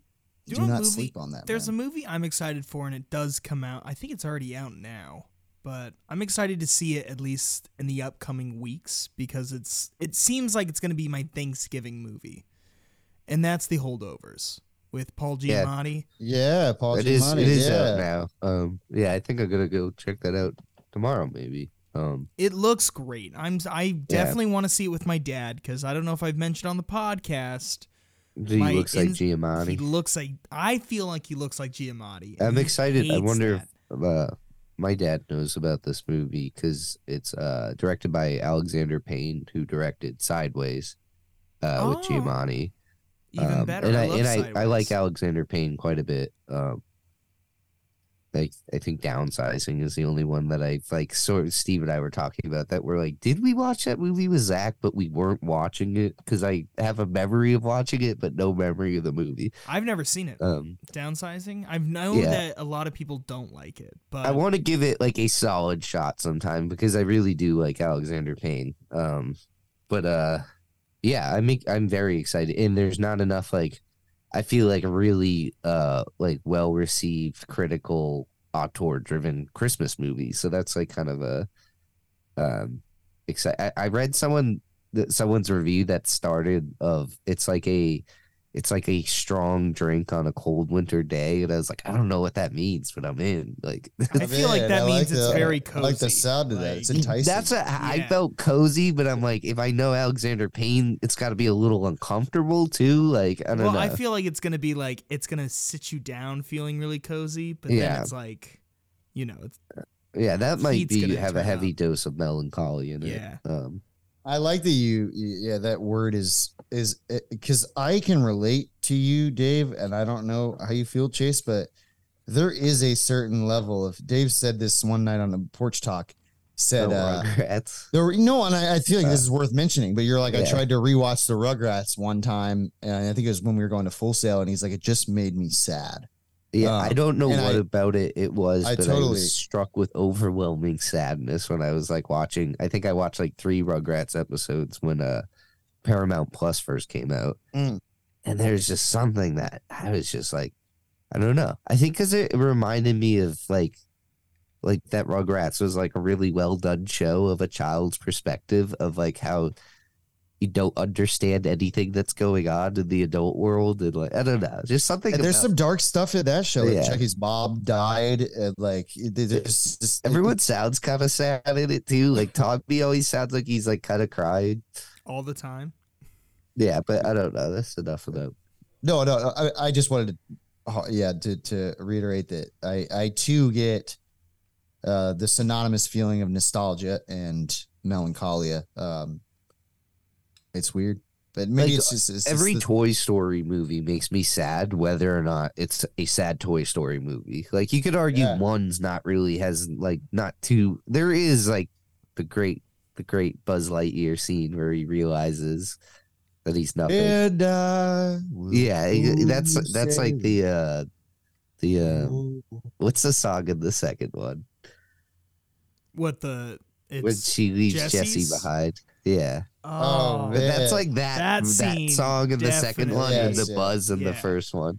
But The- yeah, those movies make me incredibly sad too. And I, I really can't put my finger on it other than like You also just again, I don't know if you just you you have this in your notes, but you just again made a comparison to Radio Tom Flyer Hanks. of no, it's a it's a moment in a movie where a character believes they can do something and their Yes. imagination fails them. yeah. Where he's like, I can do this. It can't be true. I could fly if I wanted to. You know, the whole Yeah. the song tells the story, but uh God, But he does yeah, it's that uh in a radio flyer esque way fly at the end of that movie. he does. But Tom Hanks ends up growing up and telling everyone about Buzz and how he's flying around the world. He's a real space Yeah, ranger. He's saving people on Yeah. Mars. he So, gets yeah. postcards from Buzz. Yeah. But uh, do we want to get into what we've been watching? Maybe one or two recos from everyone. Yeah, I don't have many. Um, yes, you do. There's a few. There's hey, calm down. You don't know what I might choose, You don't. what I might not. What? You have a ton, Chase. No, Yeah, uh, I don't know. What- what do you we mean? haven't Thank you. watched anything together actually since. uh, no, that's Monsters. not true. There is a few things we've watched. What? At least Steve and I. I, I know that you've watched a few with us.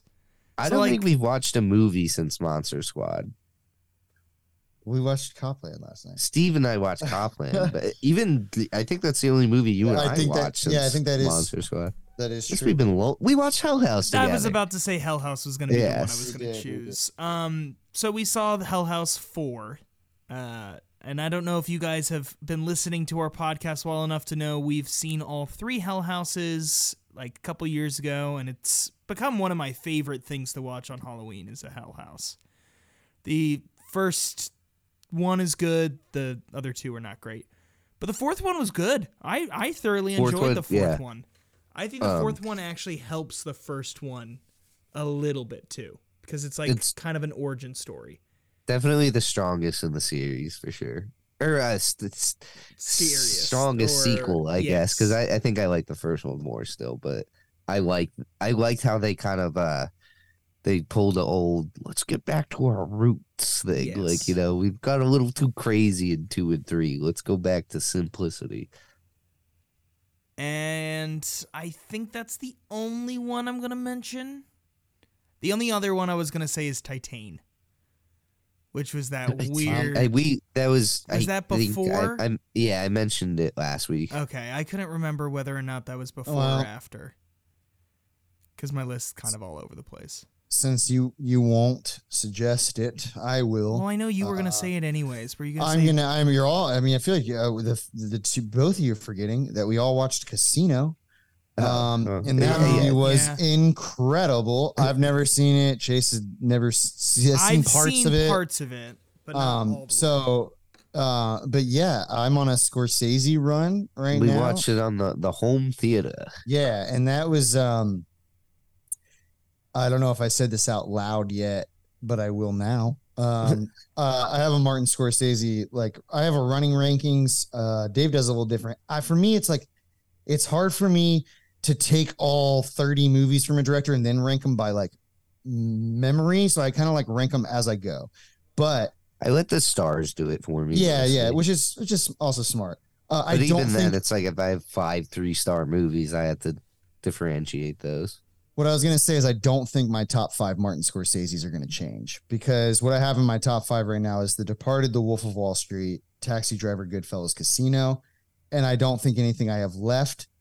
Uh, I have to watch two biggies or Aviator and um, uh, Gangs of New York, but uh, right now, is in my Aviator top four might be. Scorsese. Okay, yeah, and I know they both. So that's maybe uh, those will crack crack them. But um, when I look at my top five Scorsese's right now, out of the s- s- fourteen movies of his I've seen, um, they're five of my like favorite films now. Uh, Casino blew me away. Uh, obviously, I already knew about its reputation, um, but yeah, I loved every second of that flick. Um, and just such a powerhouse.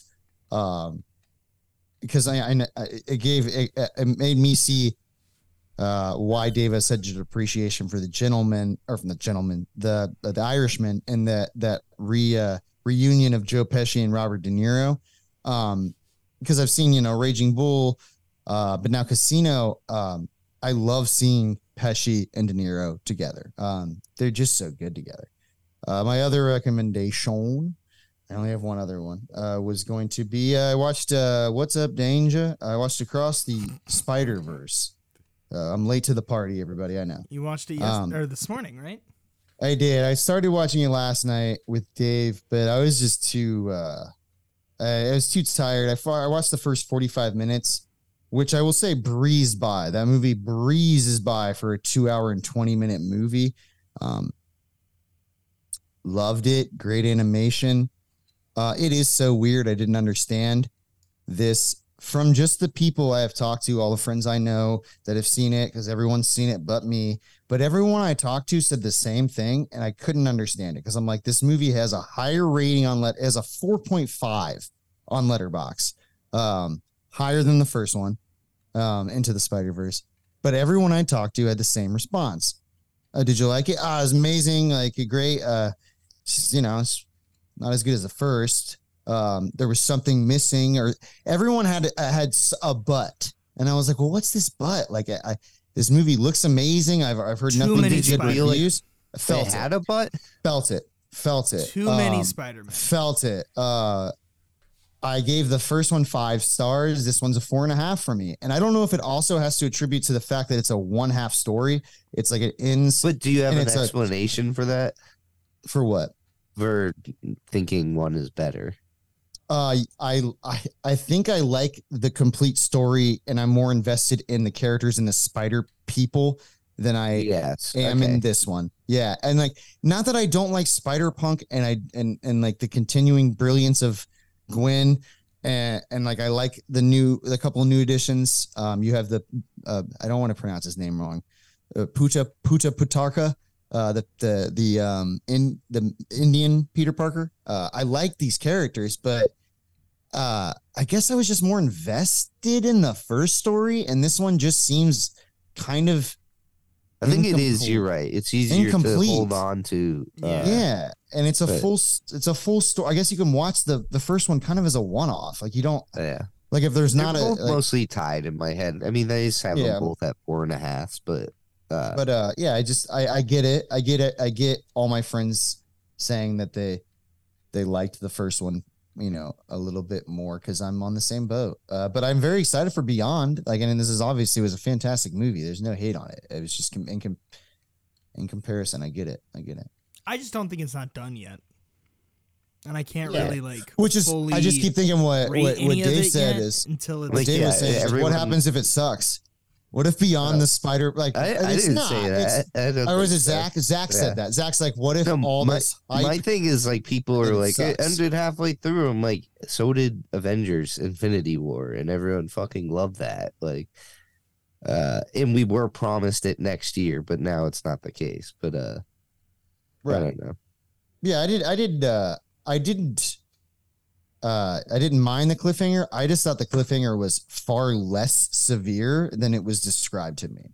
Yeah, I- people I were acting like yeah, like people were acting like this, this is like I was- Sopranos finale Yeah. ending. Like, like I was expecting like by the but just by because I was I there's a miracle I didn't get any spoilers for this film. I avoided most spoilers. Um and all I kept hearing was, "Oh my gosh, that cliffhanger!" I was expecting every Spider-Man in the freaking multiverse to be dead except for Miles Morales, and then that's not the cliffhanger. It's not that the, I wasn't expecting exactly that, but that level of a threat. Like I was like, "Oh, it's got to be something super serious," and I'm like, I mean, it's a good cliffhanger, but it's not. I think It's what it was built up to me. It's Yeah. not what was built up to me to be. I guess or what I envisioned of more of a crisis. I'm like, it's uh, he'll get out of this. He'll be all right.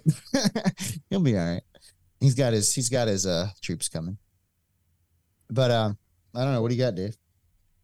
um, I got a couple. I just wanted to re re-suggest Killers of the Flower Moon again because I went back for round two, and uh, I I just expressed to you guys while watching that movie. I just feel lucky to be alive during a time where one of the greatest filmmakers of all times is still making movies with one of my favorite actors of all time. Two, two. Um, and uh, on the favorite directors notes, I've recently just finished uh, watching all of Richard Linklater's movies. I didn't watch all of his movies recently, but I finished the ones I hadn't seen. And he is just a director that, like, I don't know, dig into him. I really don't think there's a terrible one in the bunch. The lowest one I think maybe is like Bad News Bears, um, the remake. Uh, I don't think he was alive for the original. Uh, and then Apollo 10 and a half, uh, A Space Age Childhood is his most recent one. Uh, that came out onto Netflix with no fanfare at all. It was like a typical Netflix. Oh, we have an auteur doing a movie for us. Here you go. And they didn't advertise it or do anything to make people watch it. Was it good? feel like they should. And I'm a victim of like seeing it on Netflix, very well knowing he's one of my favorite directors, and then just chose not to watch it until I think a year later. This was last year. It's awesome. Yeah.